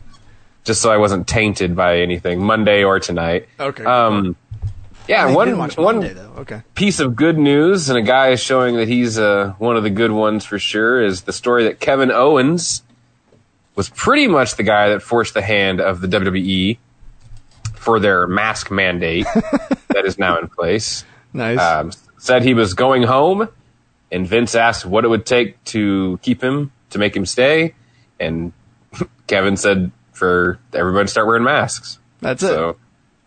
And that was that, apparently. So that's r- rumor has it anyway. So, Hmm. Yeah. So good for Kevin Owens. Um, you know, his buddy Sammy Zayn's out there saving the world, doing great things for Syria still, um, while he's having his time away. So using his time well, and and Kevin Owens as well doing good things. So got nice to see that. Nice. And that's why you've seen the fans behind the plexiglass wearing masks in the last week or so. So. So I noted like it was it was very obvious that it had something had changed, and all of a sudden Mm. they all had the masks. So, but I did not know the story behind the story there. Right, exactly. So yeah, good stuff there. Um, another really kind of cool thing that happened on Raw, we had a uh, slight a slight return as Dolph Ziggler came out and called out Drew McIntyre for leaving people behind on his way to the top, and then outwalked Heath Slater uh, in his free agent shirt, um, and he cut a great promo. You know, talking about how happy he was for Drew and that he cried when he beat Rock, Brock at Mania, and uh, you know Heath says that he was there for Drew when he got fired, but when Heath got fired, Drew didn't reach out, and uh, yeah, so you know Heath was a little bit hurt about all that, and uh, you know, he, and he, apparently Drew McIntyre had said on the bump that you know he would fight to get a match with Heath Slater, and uh, you know Heath says you know me needing a job ain't no gimmick, and he wants what he deserves. And so he gets his match with Drew McIntyre right now. And uh, Drew hit the Claymore and pinned Heath Slater in like six seconds. Ah, Yeah, that was the part that was like everyone was a little bit upset about. uh, but he doesn't work there. Like the fact that they let this happen at all was kind of crazy. that is true. That is weird. Uh, after the match, Dolph slapped Heath across the face and, you know, said, I did this for you and attacked him. Drew would make the save, running Dolph off, and then he raised the arm of Heath Slater and uh, they had a nice moment. So gotcha. I regret to, refor- to report that Jinder Mahal did not show up, unfortunately. so, Oh, yeah, there was that. A first time didn't- matchup took place. Sasha and Kairi Sane. Very good match. I only mentioned that because it was the uh, the action between these two was really good stuff. And uh, unfortunately, it was a TV match. It ended in a BS, but you know, as is tradition. right? Yeah. Either way, there. Um, a really good segment on the KO show with Seth Rollins. It was kind of nice for they brought up something that I feel like they almost have forgot about when KO talked about how you know bad things have been for Seth ever since Kevin beat him at WrestleMania, and uh, you know Seth would bring up the fact that yeah you may have beat me at WrestleMania, but you know the risks you took caused you to be injured, and you know you haven't really done anything since then either. And so they, you know, they're going back and forth, and he challenges Rey to a match at Extreme Rules, and uh, yeah, it was, you know, th- this was what also led to, uh, you know, uh, Rollins and KO kind of getting into it again, and uh, So wait, hadn't they already announced that they were having a match like last week? Because we talked Well, about the whole eye for an eye, I, just I told you this eye for an eye thing had happened because we did this record thing again where we did it after Monday, and so I did already see the yeah, I eye for an saying, eye match. we, had we've already announced. talked about that about those, those is- two announcing that. This, this is how it happened though. Like all I had seen was like the announcement, and I didn't know or understand Gotcha. why. Doesn't really get any more clear um, why it happens either, other than the uh, stipulation. The winning team will get to pick the stipulation for the match at Extreme Rules. Rey's team wins, and Ray picks eye for an eye, and that's really all there is to say about that so far. Not exactly sure what that all means. I mean, they're very clear on what it means, but I don't know how they're going to do it. Yeah. Yeah, who knows? Uh, MVP, you know, getting in between people, stirring up trouble, you might say. Um, he was talking to Cedric Alexander and, you know, asking him if he's content being the sidekick to Ricochet. And uh, Cedric, you know, was trying to be kind of dismissive about all this. MVP brings up, you know, why don't you have a documentary on the network? Ricochet's got a brand new documentary on the network, and you know, says Yeah. if he's if he's content being in the catering business, then he can just keep going the way things are going. So, I thought that was good stuff there. MVP has been, well, an MVP of 2020 in a lot of ways. I mean, he's just It's it's amazing, like that they even let him go for as long as they did because Yeah. He's perfect in this kind of a role. You know, didn't they? Didn't it look like he was going to be done for a little bit, bit like a while ago?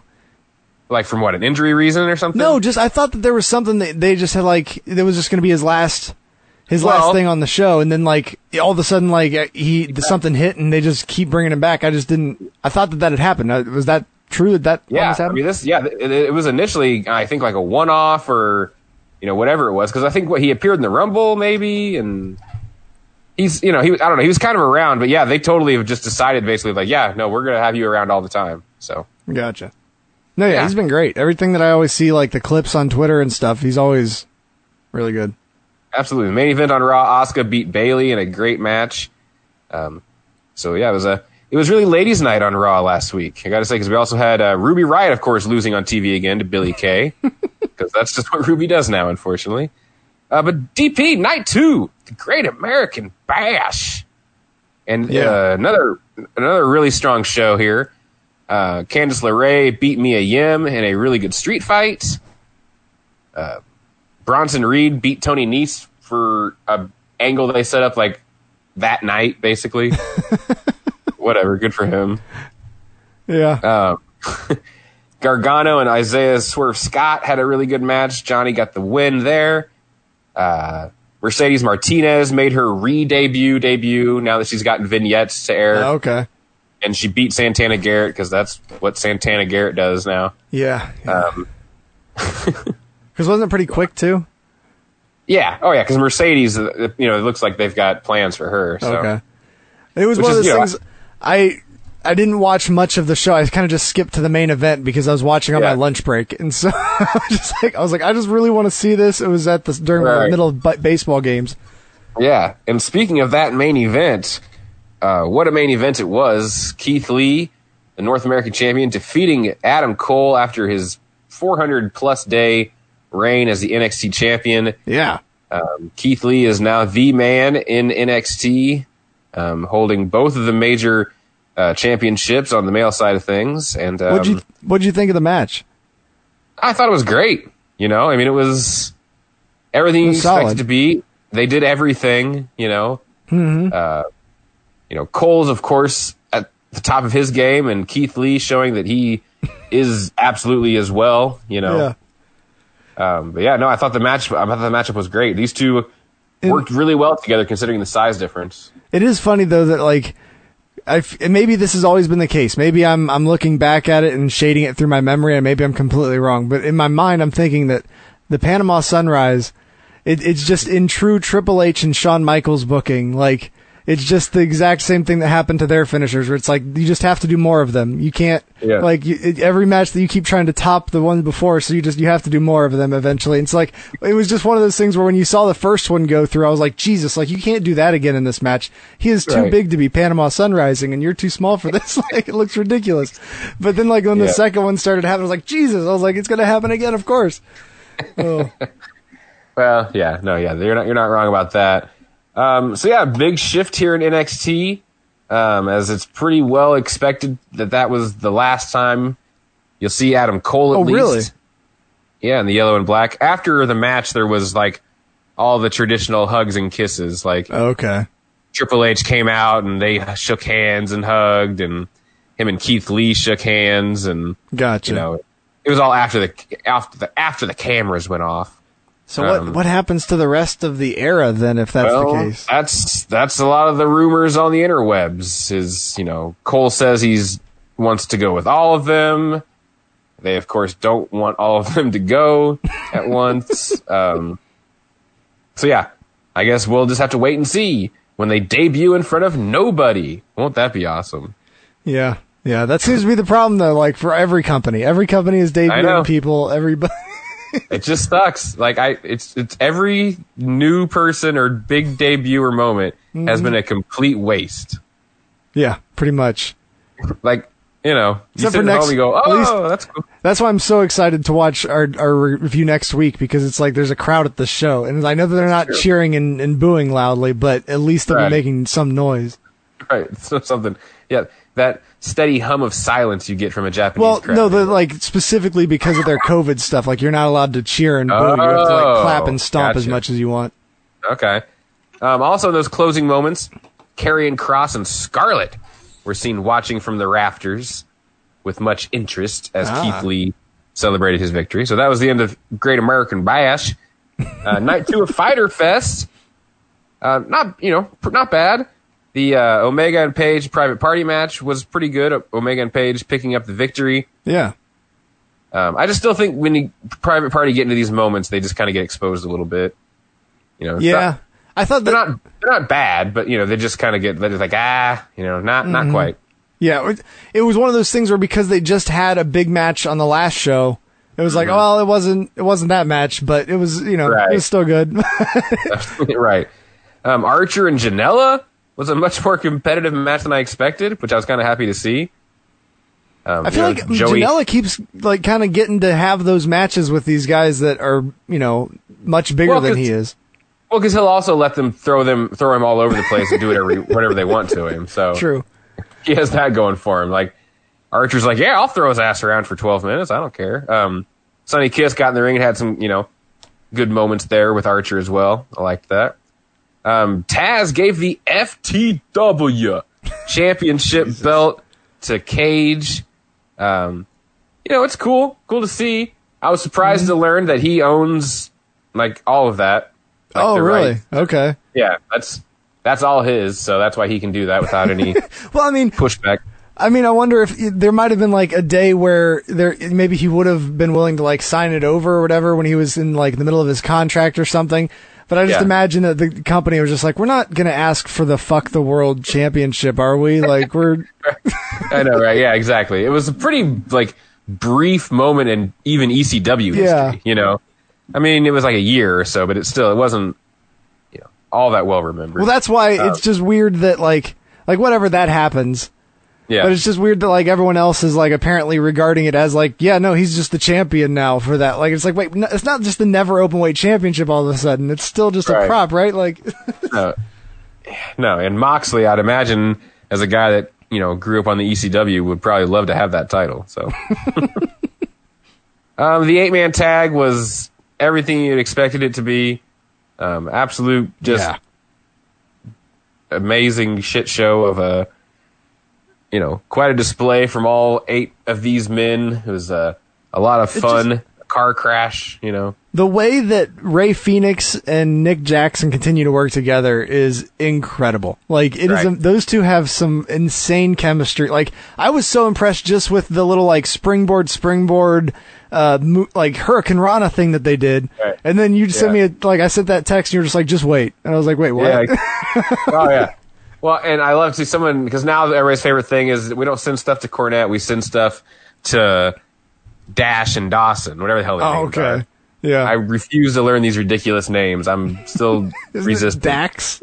like Harwood and Wheeler or something now. Um, but they were like, "What would you have done?"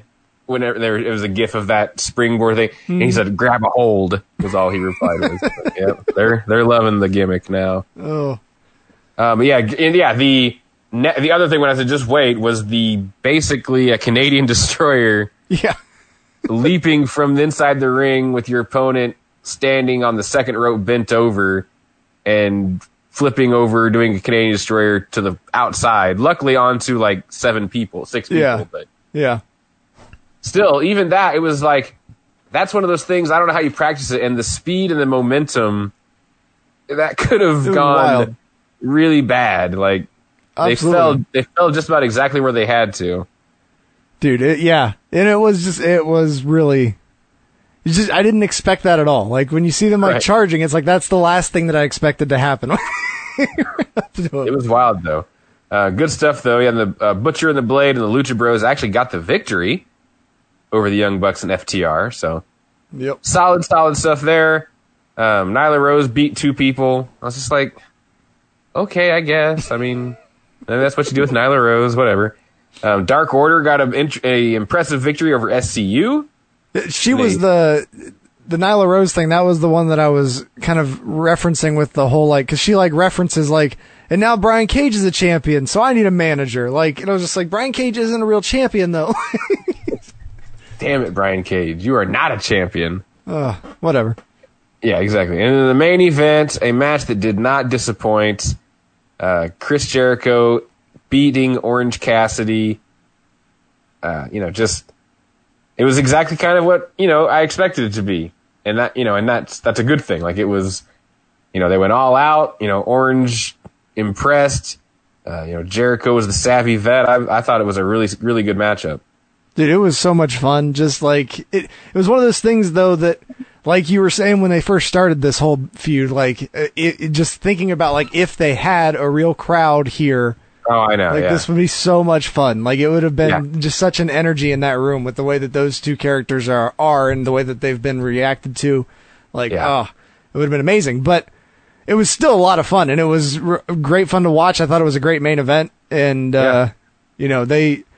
As far as like the whole show, I thought I really enjoyed this second week just because of the two highs of the like the big eight man match and then this match and then the the, the first match. Like you had Mm-hmm. Three really solid matches on a show, and so in two hours that you can't really ask for much more than that. No, yeah, absolutely. Yeah, it was a, a hell of a show, really, from beginning to end. Uh, the, those two matches on this week, you know, do really stand out, um, and maybe do just tip Yeah. the scale in the direction of night two over night one as far as Fighter Fest goes. Definitely. So what match? Like I guess the maybe some of the middle stuff, like the Cabana match or whatever, was what they used to like fill the time that originally was scheduled for the main event match of, of Oh, right. Mox and, and Cage. Well, Archer and Janela was definitely added after that match got nixed. Okay, that I yeah, would, that you know, that that feud came on late in like the last week before the show. That's true. I hadn't thought about that. Uh, you know, the Taz with the FTW belt segment, you know, that Yeah, ate up that ate up a definitely little bit felt of like time it as was well. a, a time eater. Yeah, but that six man tag, Dark Order and SCU, that was added. The you know the Go Home Dynamite, so that may have also been something that they Okay, plugged in there once they lost the title match. So, gotcha. but yeah, overall, um, you know, fun stuff from NXT and AEW as far as their you know these like summertime Mm-hmm. you know big events go. Although I think AEW this week, this upcoming Wednesday is Fight for the Fallen. Yeah. Yeah, that's what I was very curious if NXT was would end up finding some reason to give themselves a title for this week. They were they were just like, give them this week. like we give up. We can't. We're not going to name this shit every week. You know. Oh, yeah, I was very I surprised you- that they put they it right up against it. Yeah, I told you they should have just made it the Great American Bash tour, and just every week of the summer would just be the Great American Bash. You know. Uh, it's like when they started calling it Raw is War or whatever. Like, right. yeah, So yeah, uh, fun stuff. You know, crowd, no crowds. That's not changing anytime soon, unfortunately. I mean, you know, good and bad. Good because it, it can't happen yet because we're not, you know, there yet. But you know, it does stink that it's. I would be surprised if anything is full crowd by the end of the year. yeah, definitely. WWE Yeah. apparently originally had thought that by SummerSlam they would be able to have fans because they're the WWE and they're Yeah. morons. That's. I mean, that's just kind of like been seemingly Vince's plan. Like, we're just going to Oh, plan like we are going to do everything, and then eh, when when we get to the last second, we know if we finally can give up that we're not going to do that, then we'll switch it up. Yeah, it's and that's pretty much been the mo so far. Like they have apparently nixed a bunch of you know like I don't think they're even going to bring Lesnar in for SummerSlam. Like there's you know Yeah. a, a few of the bigger things they were planning on doing. They're just kind of holding on to That Undertaker match not not going to happen now. Oh God, I don't know. I, they retired him. Damn it, they did everything besides old Yeller him. You know, like walk him out in the field and shoot him. So True. Oh. All right. So anything else for current wrestling then? Uh, you know, no, you know, that's that's about it.